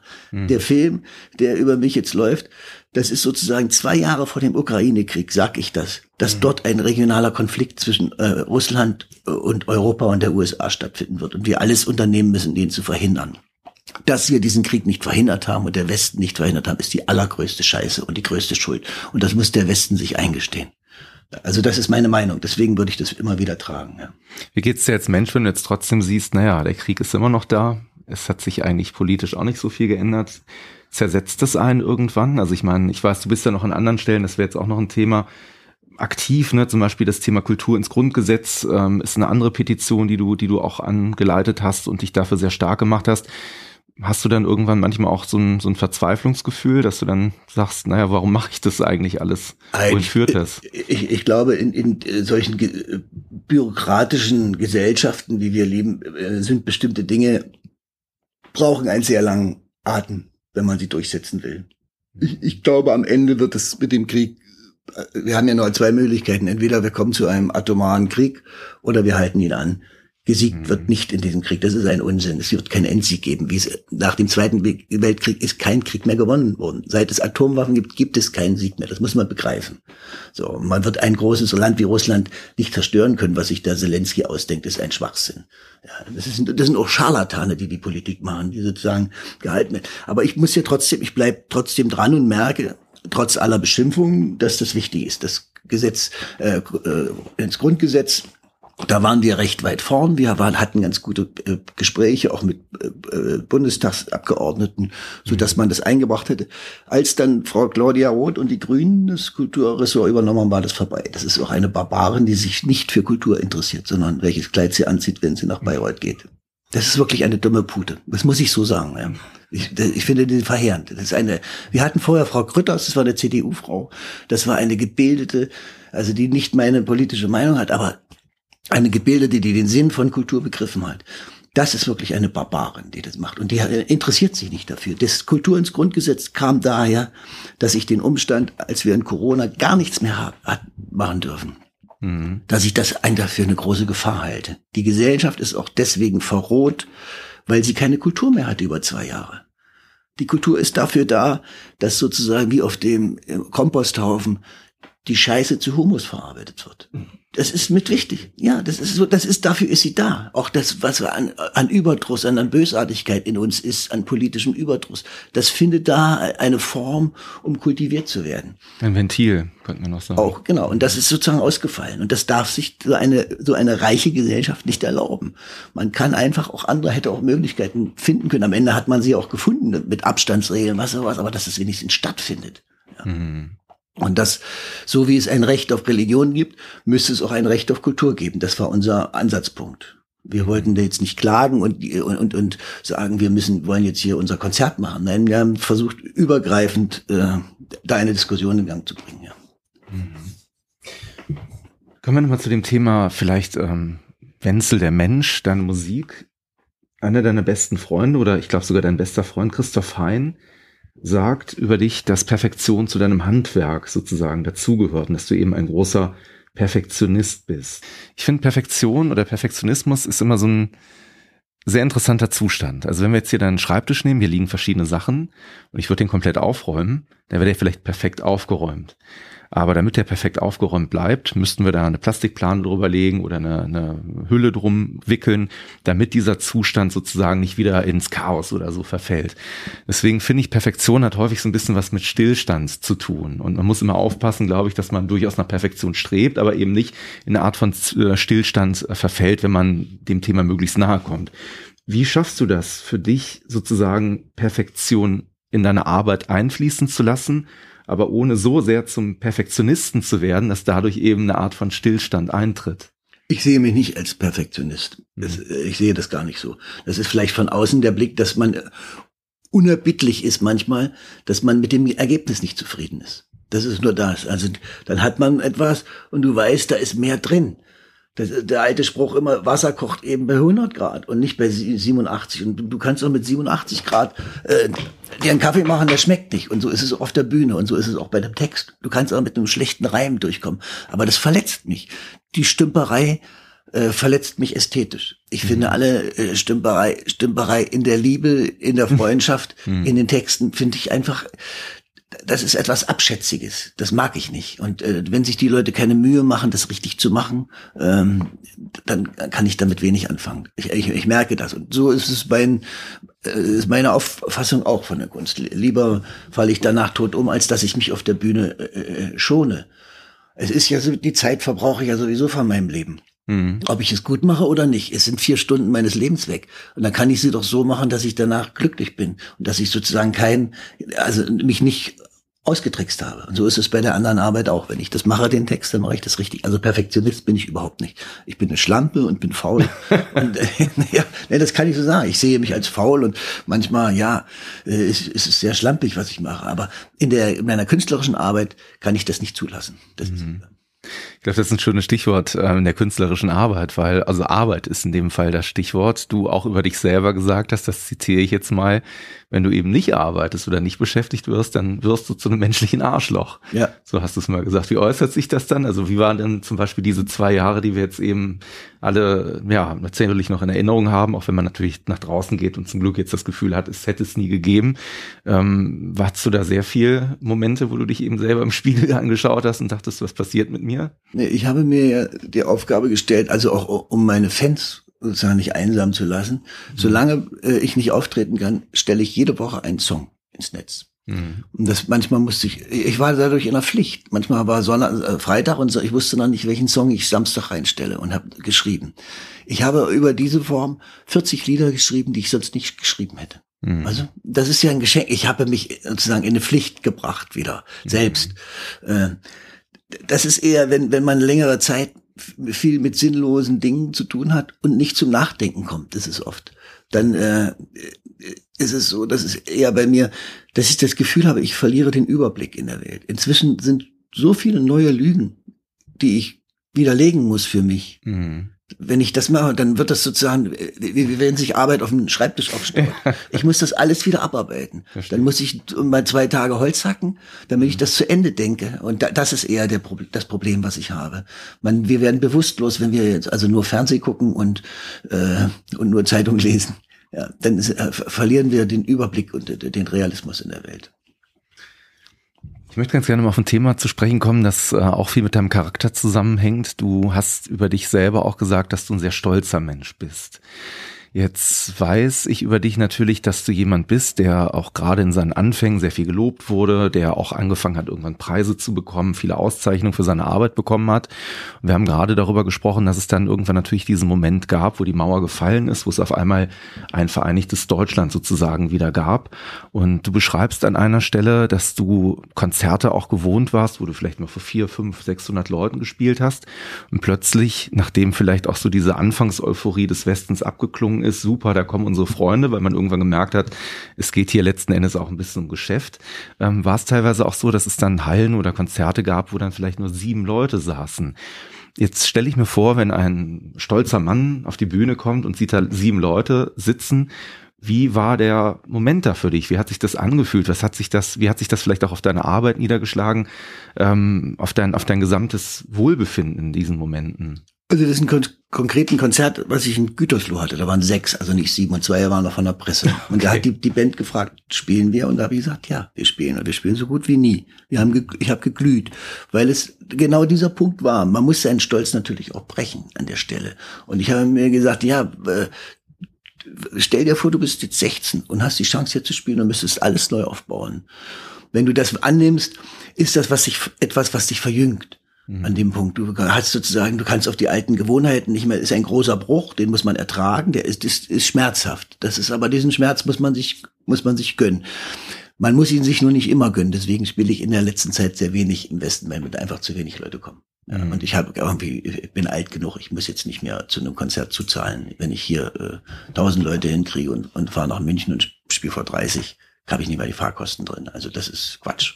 Hast du dir eigentlich mal selber die Frage gestellt, also ich frage das jetzt mal ganz offensiv, warum das so ist, weil, also ich, wie gesagt, ich kannte dich vorher bis vor ein paar Wochen ehrlich gesagt nicht und du merkst, ich habe mich versucht, mit dir in deinem Leben zu beschäftigen und merke an vielen Stellen, dass du sehr intellektuelle Positionen hast, dass du eine Haltung hast, dass du eine Meinung zu Dingen hast und ich habe mir gedacht, eigentlich ist das doch der ideale Mensch, den man öfter in Talkshows sehen müsste, wo es wirklich jetzt nicht nur um Oberflächlichkeiten geht, sondern es gibt ja zum Glück auch Formate, wo man mal in die Tiefe geht. Ähm, oder vielleicht eben auch, ähm, naja, wenn man dann eben sagt, die Rolle des Intellektuellen, es gibt ja bestimmte Persönlichkeiten, jetzt ohne Namen zu nennen, die auch gern hofiert werden oder mit denen man sich vielleicht auch schmückt oder die zu sämtlichen Themen sich auch irgendwie ja, äußern ja. dürfen. Ähm, ich habe mich gewundert, ähm, warum Wenzel nicht in dieser Reihe mitsteht. Ich weiß nicht, ob du dir selber mal die Frage gestellt hast oder ob du eine Antwort hast. Das ja, ging mir durch den Kopf.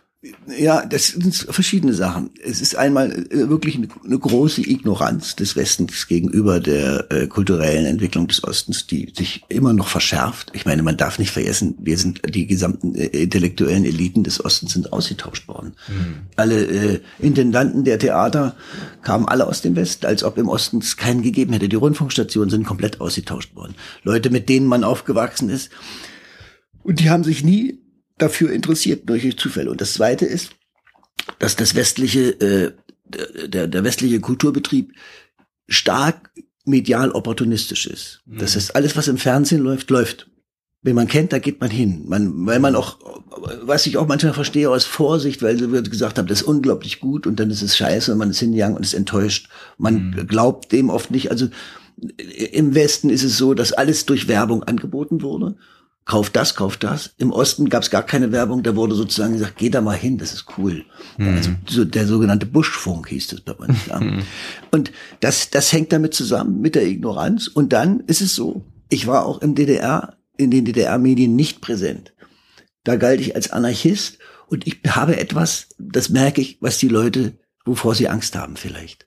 Ja, du hast diese Rolle natürlich auch, ich würde es jetzt gar nicht Rolle nennen, das ist ja Teil deines Wesens, deiner Persönlichkeit, aber in Anführungsstrichen natürlich auch immer sehr gepflegt. Ne? Also du ja, nicht so, also ich hätte nichts dagegen. Also wenn, mhm. wenn, wenn einigermaßen äh, normale Bedingungen sind, dann mache ich das auch. Das ist, äh, das würde ich machen, wenn ich eine Chance habe, mich da zu äußern oder zu singen, dann würde ich das schon annehmen. Aber äh, guck mal, selbst jetzt bei den, bei den, äh, wir haben eine große Promotion-Firma, ihr habt jetzt den Film ge ge äh, gesponsert hat. Mhm. Die Fernsehsender haben alle gesagt, nee, wir wollen den nicht.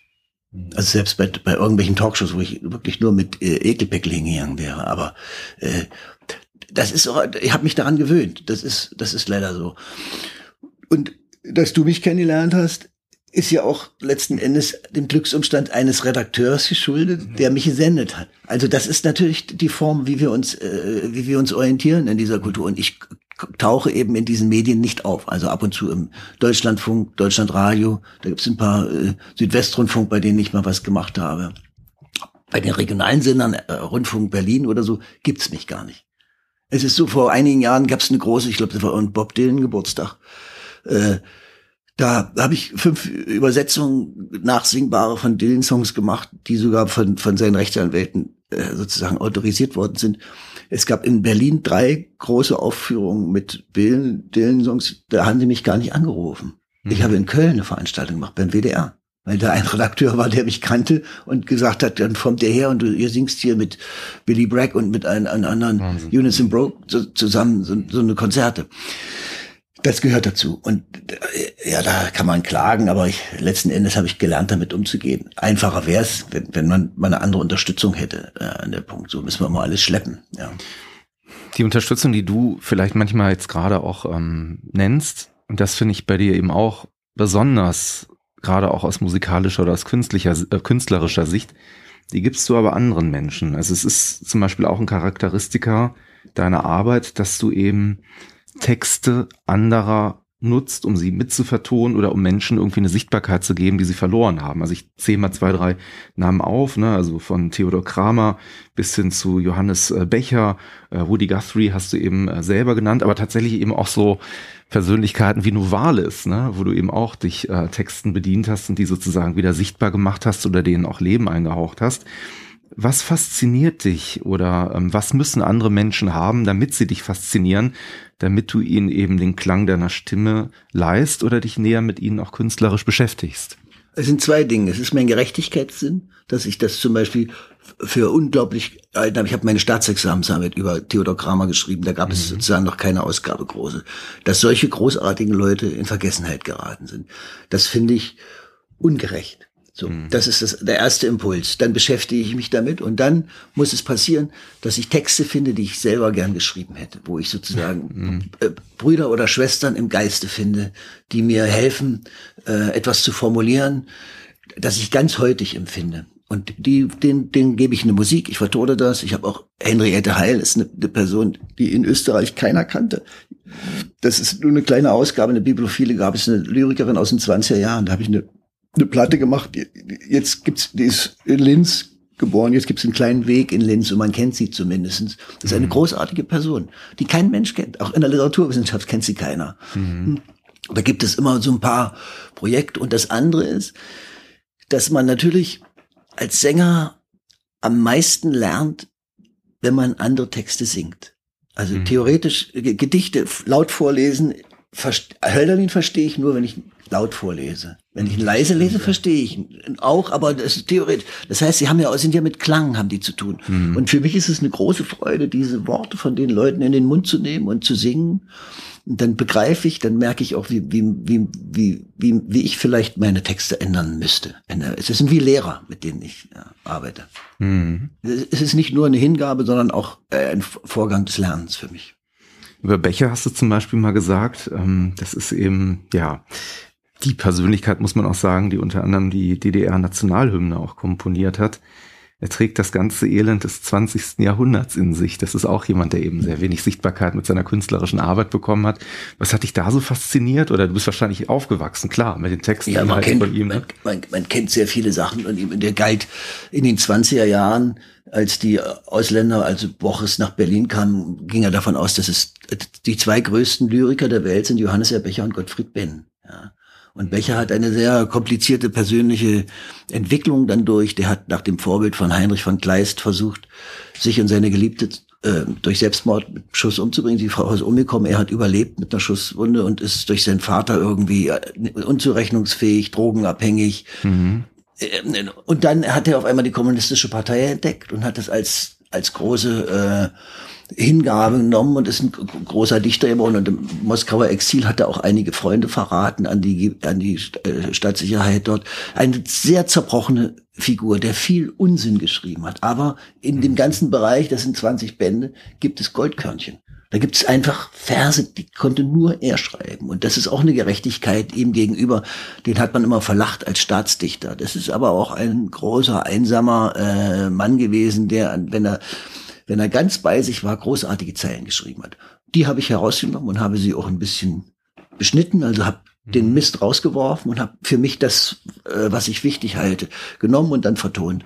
Und das ist, äh, ja, das ist eine Art von Rehabilitierung, auch bei ihm. Bei anderen ist ein Sichtbarmachen, bei Kramer, der war verschwunden, aber mhm. bei ihm ist es auch ein Sichtbarmachen und da bin ich sehr glücklich. Die Platte hat sehr gut funktioniert. Ja. Diese Goldkörnchen, über die du gerade gesprochen hast, die hast du zum Beispiel bei Woody Guthrie mehr oder weniger auf Toilettenpapier, auf Servietten gefunden und dass du dich mit ihm beschäftigen dürftest, das war eigentlich auch, ne, wie du gerade sagtest, ein glücklicher Zufall, eine Fügung. Wie, wie ist es dazu gekommen, dass du sozusagen diesen Mann, äh, ja, sozusagen auch wieder begegnen durftest, natürlich jetzt äh, in seinen Texten und ihn durch seine Texte wieder auch für dich äh, zugänglich und interpretierbar machen konntest? Ich hatte in Berlin ein Konzert mit Billy Bragg, das ist ein englischer Singer-Songwriter, der eine sehr schöne Platte mit unveröffentlichten Texten von Woody gemacht hat. Mehr mit Avenue, mit Wilco zusammen. Mhm. Er war im Archiv und der hat in Berlin gespielt und ich habe mit ihm, wir haben zusammen ein Konzert gehabt. Und da war die Tochter von Woody Guthrie im Konzert und die hat mich erlebt und mich angesprochen und äh, weil ich sie an ihren Vater erinnert hatte. Mhm. Und gefragt, ob ich nicht Lust hätte, ins Archiv zu kommen. Es über äh, 4.000 oder 10.000 Texte unveröffentlichte von ihrem Vater, weil der kannte keine Noten, der hat sozusagen die Lieder aufgeschrieben, aber nur als Text, auch, mhm. auch keine Liedsheets.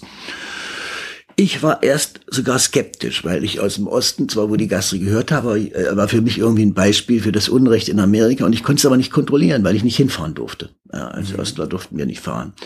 Bin dann aber doch hingefahren und dann war ich überrascht, was ich gefunden habe. Das ist eben äh, kein politischer Protestsänger war, sondern einer, der sich auch um das, um das Recht gekümmert hat, der Schwachen. Mhm. Und der großartige Sachen geschrieben hat, die ich dann im Englischen vertont habe. Und dann habe ich sozusagen in der Fessel der Vertonung erst die deutsche Nachdichtung gemacht. Das heißt, die mussten, die sind mit identisch mit gleichen Playbacks.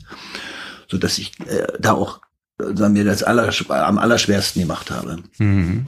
Und das denn die, die Sprachen sind gesanglich überhaupt nicht kompatibel, Englisch und Deutsch. Mhm. Wie hast du den Zugang sozusagen erarbeitet? Also bist du da auch mathematisch vorgegangen oder hast du? Nee, ich gesucht, ja. ich, das, das, das, da muss man suchen und dann gibt's ein, zwei. Ich habe auch Texte gefunden, die die Amis völlig überlesen haben, die da gar nicht wussten, dass das, mhm. was da drin steckt in dem.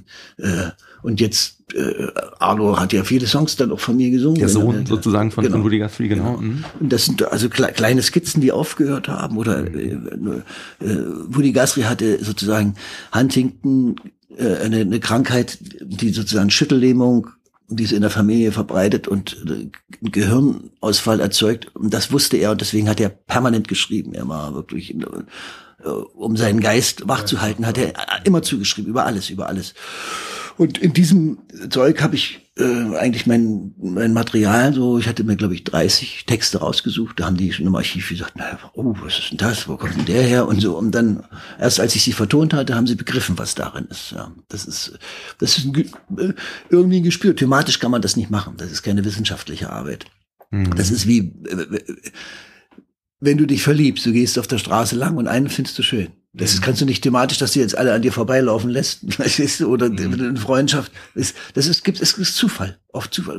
Hab bestimmt auch andere Texte, die vielleicht besser für mich gewesen wären, übersehen, aber das ist egal. Mhm. Ja. Mhm. Ich würde ganz gerne nochmal mit dir über das Thema ähm, Musik und Preise vielleicht nochmal ganz kurz reden, wenn das äh, okay ist, weil du bist jemand, natürlich sagst du sehr offensiv, Preise sind mir scheißegal, das interessiert nee, mich das nicht, so, sehr. nicht so sehr. Also das ist Aber sie sind nicht so wichtig vielleicht, ne, dass, dass du da ähm, großartig mitarbeitest. Aber wenn man jetzt zurückgeht und man überlegt, ähm, ich meine, du hast wirklich sehr viele Auszeichnungen, Preise bekommen, du erinnerst dich wahrscheinlich noch an deinen ersten Preis oder deine erste Auszeichnung zurück. War das so ein Momentum, wo du gesagt hast, ähm, als du dann eben als Solist direkt sozusagen mit deinem ersten Album rausgekommen bist, das wurde direkt sozusagen prämiert, also du hast da direkt sozusagen einen Preis für bekommen.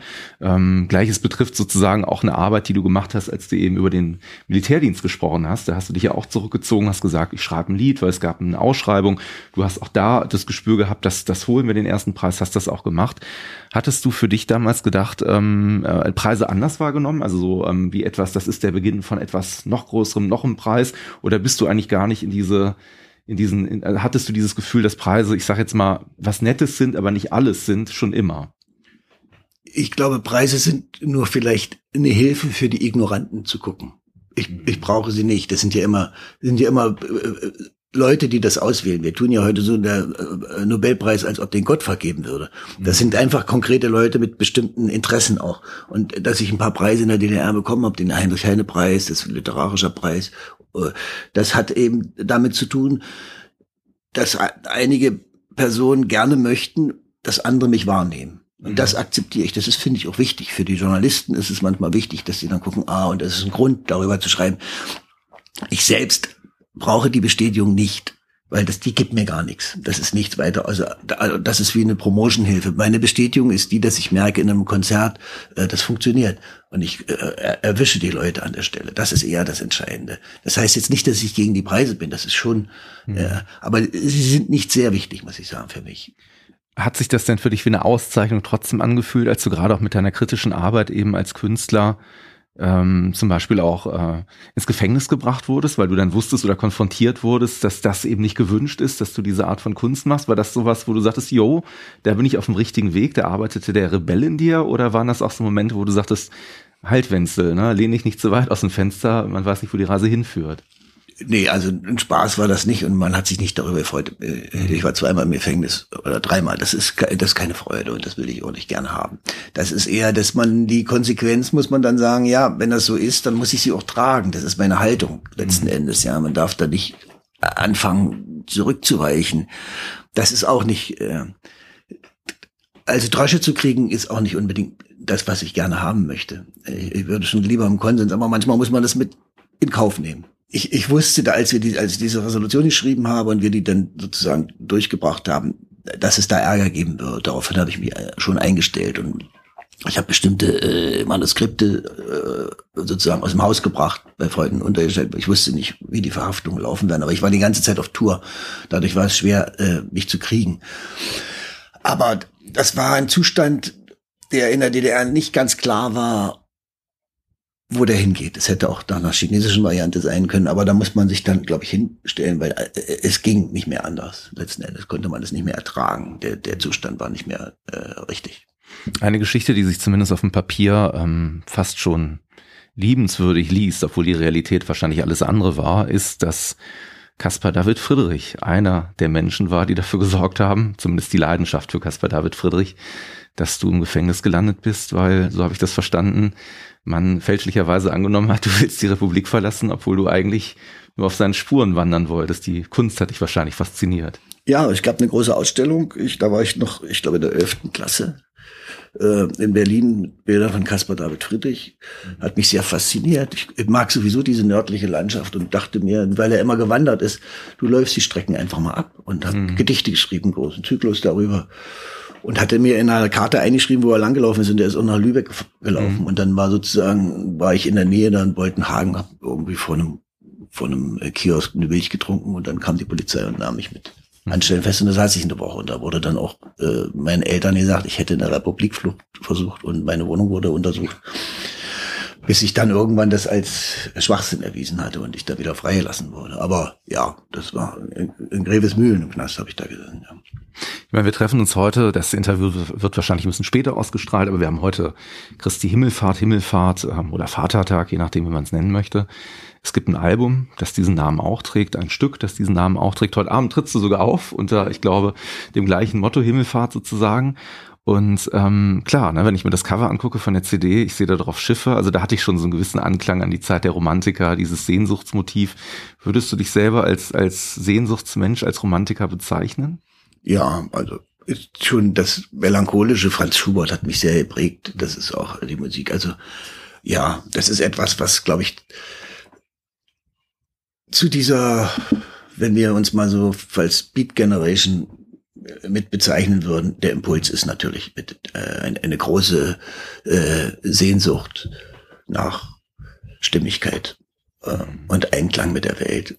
Das ist, äh, ich, ich glaube, das, neben anderen ist das ein wichtiger Impuls für mich, ja, ja. Und mhm. das Meer sowieso, weil ich ja sozusagen eigentlich, also meine Vorfahren stammen aus Böhmen und bei Shakespeare gibt's den Satz Böhmen am Meer. Böhmen liegt nie am Meer, aber es ist die Sehnsucht, äh, ich segel sehr gerne und äh, habe sozusagen einen zweiten Wohnsitz in der Nähe, oben an, an See. Und das hatte ich damals ähm, in den 80er Jahren nach Nicaragua geführt. Also ähm, du bist ja damals nach Nicaragua gegangen, hast da sozusagen ähm, einfach gesagt, ich muss raus hier, ich muss woanders hin. Ich glaube, dir wurde angeboten, auch in die in, in, in, nach Westdeutschland auszuwandern, wo du sagtest, da will ich nicht hin, das ist ja wie die DDR nur reicher. Das fand ich ein sehr schönes Zitat von dir. Ähm, du bist nach Nicaragua gegangen, hast da erstmal als Krankenwagenfahrer gearbeitet. Ähm, was ist da vorgefallen? Also wieso hast du diese Ferne plötzlich gebraucht, gesucht oder diese Entrückung. Ja, ich bin in, in, in der Zeit funktionierte nichts mehr. Meine Platte durfte nicht veröffentlicht werden. Mein Buch, an dem ich drei Jahre gearbeitet habe, wurde nicht verlegt. Äh, die Reisebilder, das, die Platte Reisebilder und das Buch Reisebilder, die Produktion, die Theaterproduktion ging schief aus mehrerlei Gründen, auch wenn man uns von der Stasi den Hauptdarsteller sozusagen eine Woche vor der Premiere rausgenommen hatte und ich alles uminszenieren musste. Man war an der Kraftgrenze, ich war gesundheitlich sehr angeschlagen, war krank, war im Krankenhaus und konnte eigentlich nicht mehr groß existieren in der DDR. Ich hatte man sozusagen so umstellt, dass es eigentlich vorbei war. Und äh, da trug man mir das an, eventuell in den Westen zu gehen. Und dann gab es die Möglichkeit noch nach Nicaragua. Da brauchte, da gab es ein Krankenhaus, ein deutsches, und da brauchten sie Krankenwagenfahrer. Und da habe ich gesagt, das mache ich sofort. Und dann bin ich dahin und habe dort gearbeitet. Und dann ja, habe ich ein Vierteljahr dort gelebt, von allem weg aus dieser DDR. Und das hat mich wieder klar und gesund gemacht, letzten Endes, dass man sich eigentlich auf mitkriegt, über welchen Schwachsinn man sich hier den Kopf zerbricht und andere Leute versuchen einfach am Leben zu bleiben. Und, mhm. ja, das ist also diese Relativierung, des, dass ein nicht veröffentlichtes Buch den Weltuntergang bedeutet, ist ja auch eine Art von Hybris. Mhm. ja. Kann ich mich sehr gut aber mit identifizieren mit dem Thema, da kann ich dir nachher noch mal kurz was zu sagen. Nee, aber tatsächlich glaube ich in Nicaragua, ähm, wenn ich das richtig erinnere, war doch auch gerade eine sehr aufrührende Zeit, als du damals rübergegangen bist. Es gab die nicaraguaische Revolution, glaube ich. Ja, ne? Naja, die Sandinisten waren damals noch eine mhm. sehr, Ernesto Cardinal, der, der Lyriker war Kulturminister. Mhm. ich habe viele Interviews mit den Funktionären gemacht und mit der neuen Garde. Die haben eine Alphabetisierungskampagne gestartet. Die Kinder haben Milch gekriegt in der Schule. Mhm. Es war ein Leuchten in den Augen von einem, von den Leuten in diesem Land, die die ganze Zeit nur quasi das Bordell der USA waren mhm. und ein völlig unterdrücktes Volk was auf einmal ein Selbstbewusstsein und eine Schönheit bekommen hatte. Das hat leider nicht sehr lange gedauert. Als ich dann später war, merkte man schon, die, die, dass der Stalinismus da auch letzten Endes Einzug gehalten hatte über die äh, über Ortega und, und mhm. weiter. Aber dieser kurze Moment der Anarchie und der des Glücks, das habe ich erlebt und das ist natürlich auch etwas sehr Großes. Ja. Hat dich das dann beflügelt, als du wieder zurückgekehrt bist, weil du gemerkt hast, naja, also es sind ja auch andere Dinge vielleicht möglich, also auch wenn es nur Nuancen oder Details waren oder andere Gesellschafts... Ja, ja, selbstverständlich ist das, also das, das beflügelt, es hat einen vor, vor allem bestärkt in, in seiner eigenen Auffassung und, und gekräftigt, also dass man mehr aushalten konnte vorher, wenn man so längere Zeit unter diesen manchmal auch unschönen Bedingungen gearbeitet hat, schwindet ja auch die Kraft. Mhm. Mhm. Du hast ganz am Anfang gesagt, deine Eltern sind Atheisten, du bist unter sozusagen. Also sind eigentlich Katholiken gewesen, Katholiken. aber die sozusagen nach Wittenberg als Umsiedler gekommen sind und wir wurden da von so einer bösartigen Kirchendame dauernd äh, äh, bedrängt, dass wir die Kinder und die Heiden sterben und kommen in die Hölle, bis meine Eltern dann die rausgeschmissen haben und ausgetreten sind aus der Kirche. Ja. In einem Interview hast du dann gesagt, ähm, du selber siehst dich als Pantheist, also eigentlich jemand, der ne, Gott oder Sein sozusagen in allem entdeckt. In einem anderen Interview habe ich auch mal gelesen, dass du Agnostiker als Wort. Es ist ähnlich. Hast, ne? Ich wollte gerade sagen, ne, liegt so ein bisschen, bisschen beieinander. Und ähm, eins deiner Alben oder eins deiner, deiner Lieder und letzten Endes so heißt auch der Film, über den wir gerade ähm, gesprochen haben, der jetzt aktuell auch ähm, äh, als Dokumentarfilm veröffentlicht wurde von dem Regisseur Leif Hoffmann sozusagen, ähm, trägt den Titel Glaube nicht, was ich singe. Glaube Glaubt nie. Glaubt nie, Entschuldigung, glaubt nie, was ich singe.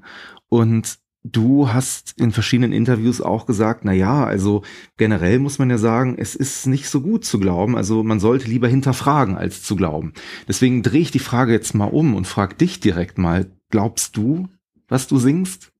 Das, das Glauben ist ja etwas äh, kompliziert. Das glaubt nie, das ist, das heißt nicht, dass man nicht glauben soll, sondern man soll mir nicht glauben.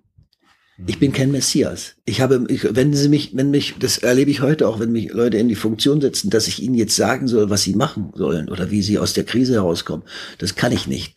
Und das dürfen sie nicht. Ich, was ich machen kann, ist eine produktive Verunsicherung zu erzeugen in ihnen, damit sie den Ideologien nicht glauben, letzten mhm. Endes. Und das heißt, nicht glauben heißt ja nicht ein Unglaube zu, zu äh, äh, führen, sondern man soll bestimmten Sachen nicht glauben, wie und sie hinterfragen. Mhm. Dass man an eine Liebe glaubt oder an die Schönheit, ist damit nicht in Frage gestellt. Oder wie auch immer an einen Gott, wenn es jemand, äh, äh wie, wie man das immer äh, nennen will. Natürlich glaubt man an etwas. Aber man soll, glaubt mir nicht, heißt es. Mhm. Also zwischen Glauben und Hinterfragen ist ja, und die gesamte Exegese äh, der biblischen Texte oder nehmen wir äh, das Rabbinertum der Juden, geht ja immer mit einem unglaublichen Hinterfragen, letzten Endes ein Umspielen von dem nicht bezweifelten äh, Verhältnis zu Gott. Mhm. So. Aber es geht immer um dieses Zweifeln und um das Hinterfragen. Das darf man nicht. Das, die Kirche hat sich deswegen auch mit ähm, oft ihrer, ihrer großen Potenz beraubt, weil sie dieses nicht mehr gemacht hat. Ja. Sie hat in der Corona-Zeit eben nicht hinterfragt, was ihre Funktion ist, sodass die, die Leute einsam gestorben sind. Und das darf der Mensch nicht machen. Wenn jemand stirbt, muss jemand bei ihm sein. Das ist so, dafür sind wir da. Das, da muss die Kirche sich hinterfragen. Das meine ich, das zweifelt den Glauben nicht an, mhm. aber es zweifelt bestimmte Dinge an. Ja. Mhm. Poesie, hast du auch mal gesagt, ist letzten Endes auch immer ja das Thema Leben, Liebe, Tod. Ne? Das wird darin sichtbar. Jetzt frage ich mal ganz direkt, ähm, du hast jetzt äh, über oder knapp 50 Alben veröffentlicht, jetzt gibt's wieder einen Film, der über dich und dein Leben geht. Ähm, machst du dir über dein Leben oder wie es sozusagen zu Ende geht, machst du dir darüber Gedanken, was von dir erhalten bleiben soll, also was du gerne der Welt hinterlassen möchtest. Du hast, ich glaube, fünf Kinder, wenn ich das richtig im Kopf habe, genau. Äh, was, was die vielleicht auch wahrnehmen sollen von dir, welche Werte wichtig sind das kann man schlecht messen. Es ist eher so, dass ich äh, versuche, meinen Nachlass zu ordnen. Ich habe vielleicht 300 unveröffentlichte Songs. Ich habe äh, sehr viele Texte, Essays und so, die, die ganzen Mappen voll. Man muss sozusagen gucken, äh, dass man das zur Verfügung stellt. Die, die großen Archive, äh, Akademie der Künste und so interessieren sich nicht dafür. Mhm. Ich muss gucken, dass es nicht vorkommt, dass sich einer darum kümmert und wenn einer vielleicht Interesse daran hat, dass er da noch was findet. Also das ist ein bisschen mein äh, Ansinnen damit, das zur, zur Verfügung zu halten. Und wegschmeißen kann man immer noch, wenn man es nicht braucht. Wie gehst du zum Beispiel mit dem künstlerischen Weg deiner Kinder um? Du hast ja gerade gesagt, dein Sohn Theo, äh, guter Schlagzeuger, da bahnt sich was an. Ich glaube, der ist elf oder zwölf. Zwölf, okay. Mhm. Äh, Kiki Bohemia ist der Künstlername einer, einer deiner Tochter auch, genau. Mhm. mit der du auch des Öfteren musikalisch sozusagen unterwegs bist. Ähm, was sind so vielleicht künstlerische Erfahrungen, die du denen weitergibst? Oder hältst du dich vielleicht sogar ganz bewusst zurück, weil du sagst, naja, meine Erfahrungen sind meine und ihr macht eure? Wie ist so ich halte mich ganz zurück. Man, äh, Erfahrungen muss man haben wollen von anderen, die dürfen nicht sozusagen aufoktroyiert werden. Und das ist, es ist auch nicht der, der, irgendein Zwang. Wenn dein Vater Bäcker war und du musst Bäcker werden, ist doch furchtbar. Dann wenn sie lieber Fleischer werden. ja, weißt was ich meine? Das mhm. ist, das, diese Beziehung, äh, Kiki Bohemian, die hat einen völlig anderen Weg äh, genommen über äh, Elektropop und mhm. arbeitet äh, sozusagen in, in anderen Kreisen, äh, nicht mit der deutschen Sprache. Und das ist alles, alles legitim und alles gut und ich wünsche denen sehr viel Glück darin, aber sie belächeln das, glaube ich, eher, was ich mache. Und das ist auch ihr gutes Recht. Ich habe zum Abschluss nochmal so zwei Themen. Das eine ist eine, ist eine Einschätzungsfrage. Es gibt ähm, diesen Titel von dir, das, das Allerschönste noch nicht gesehen. Ist das ein Lebensmotto von dir? Ja, ich glaube, das ist das, was uns Menschen sozusagen, man kann es umschreiben, das ist die Hoffnung, die wir haben. Dass es immer noch etwas Besseres gäbe als diesen Augenblick. Und wenn wir die nicht mehr haben, wenn wir davon ausgehen, dass unsere Zukunft nur eine verwahrloste oder kaputt gemachte Gegenwart ist, die nicht mehr schöner wird, dann verlieren wir unseren Halt in der Welt. Das ist etwas, äh, was ich für, für ganz wichtig halte. Das ist also selbst die Sterbenden müssen die Hoffnung noch haben, dass es noch etwas unglaublich Schönes gibt. Und wenn wir das nicht haben, dann äh, resignieren wir. Ja. Das passt ganz gut zu meiner letzten Abschlussfrage. Es gibt den Song von dir, den du deinem Sohn gewidmet hast, der da heißt 30 Wünsche. Und wenn man dich jetzt fragt, was sind die Wünsche des Menschen Wenzel oder was sind die Wünsche des Künstlers Wenzel, der natürlich als Einzelperson steht, aber der, wie du auch gerade sagtest, jemand ist, der sehr verwurzelt ist in einer Gemeinschaft mit anderen Menschen. Wie würdest du diese Frage beantworten? Das ist schwer, sie alle aufzuzählen, ja. Wir haben ein bisschen also Zeit. Ich, ja. Also im Moment kann man sagen, mein größter Wunsch ist, dass der Krieg verschwindet auf dieser Erde, an allen Stellen. Das ist etwas, äh, das der Mensch das verlernt. Also das, was Kant als in seinen Träumen vom ewigen Frieden beschrieben hat, was selbst so ein Zyniker wie Machiavelli beschrieben hat, also wie man zu einem Friedenszustand kommt, dass man bestimmte Positionen einfach aufgibt. Das ist das Erste. Das Zweite ist, dass wir das, was als ökologische äh, äh, Katastrophe auf uns zurast, in einer gewissen Weise handhaben können. Dass wir lernen, damit umzugehen. Und zwar global auf die gesamte Menschheit. Dass wir diese Eigentumsfrage endlich stellen, dass es eine große Anzahl an, an Privateigentum ein verheerender Umstand ist, der sozusagen die Menschheit zerstört, letzten Endes die Gier erzeugt dass es eine Gerechtigkeit gibt in der Welt. Das, also da, das sind jetzt klingen jetzt sehr große Dinge, aber das wären, wenn du mich so fragst, meine meine Hauptwünsche im Moment. Ja. Dann, dass meine Kinder, meine Freunde alle am Leben bleiben und gesund bleiben, auch noch. Ja. Lieber Wenzel, ich gucke gerade hier auf unser Tacho. Ich sehe gerade, wir streifen doch fast die zwei Stunden. Ich habe das gerade aus dem Augenwinkel komplett anders gesehen. Es hat mir sehr viel Freude gemacht, mit dir zu plappern und zu plaudern. Und ich bedanke mich sehr herzlich bei dir, dass ich dieses Porträt von dir als Mensch zeichnen durfte und dass wir uns begegnet sind, dass du mich hier zu dir nach Hause nach Berlin eingeladen hast. Ich danke dir für das Gespräch, hat mir auch viel Spaß gemacht. Danke dir. Dankeschön. Du kennst, es gibt den Gedanken bei äh, Heinrich von Kleist, den Aufsatz über die allmähliche Verfertigung der Gedanken beim Reden. Hm. Das heißt, bestimmte Dinge äh, formuliert man nur, wenn man im Gespräch ist. Und es gibt das sehr schöne Gedicht von Bertolt Brecht, die Entstehung des Buches Taote King auf dem Weg des Laozi in die Emigration. Der große Dichter Laozi geht in die Emigration und der äh, Zöllner fragt, ja, haben Sie was zu verzollen? Und dann sagt er, der Diener sagt dann, ich habe nichts zu verzollen, er hat nur ein paar Gedanken. Und äh, dann sagt er, aber die nimmt man doch nicht mit. Und dann äh, gibt der Zöllner dem großen Laozi eine Höhle und sagt, schreib alles auf. Und er schreibt sozusagen das, das große Standardwerk da, so ist die Geschichte. Und Brecht sagt dann am Schluss, also weil das Buch entstanden ist, darum sei der Zöllner auch bedankt, er hat sie ihm die Wahrheit abverlangt. Also und so ist es auch bei den Fragenden, wenn Fragen gut gestellt werden und Gespräche gut gestellt werden, das ist jetzt ein Lob an dich, dann ist es einfach, kommt ein Gespräch zustande, wenn man daran Interesse hat. Und dann, dann werden wir klüger in der Gesellschaft. In der Musik ist das auch so. Wenn man zuhört, wie der andere spielt, spielt man besser. Nicht der Schnellspielende ist ein guter Musiker, sondern ein gut Hörender. Das ist das, was wir verlernt haben in der Gesellschaft, dieses Dialogische. Und das ist sehr schön, dass du das machst.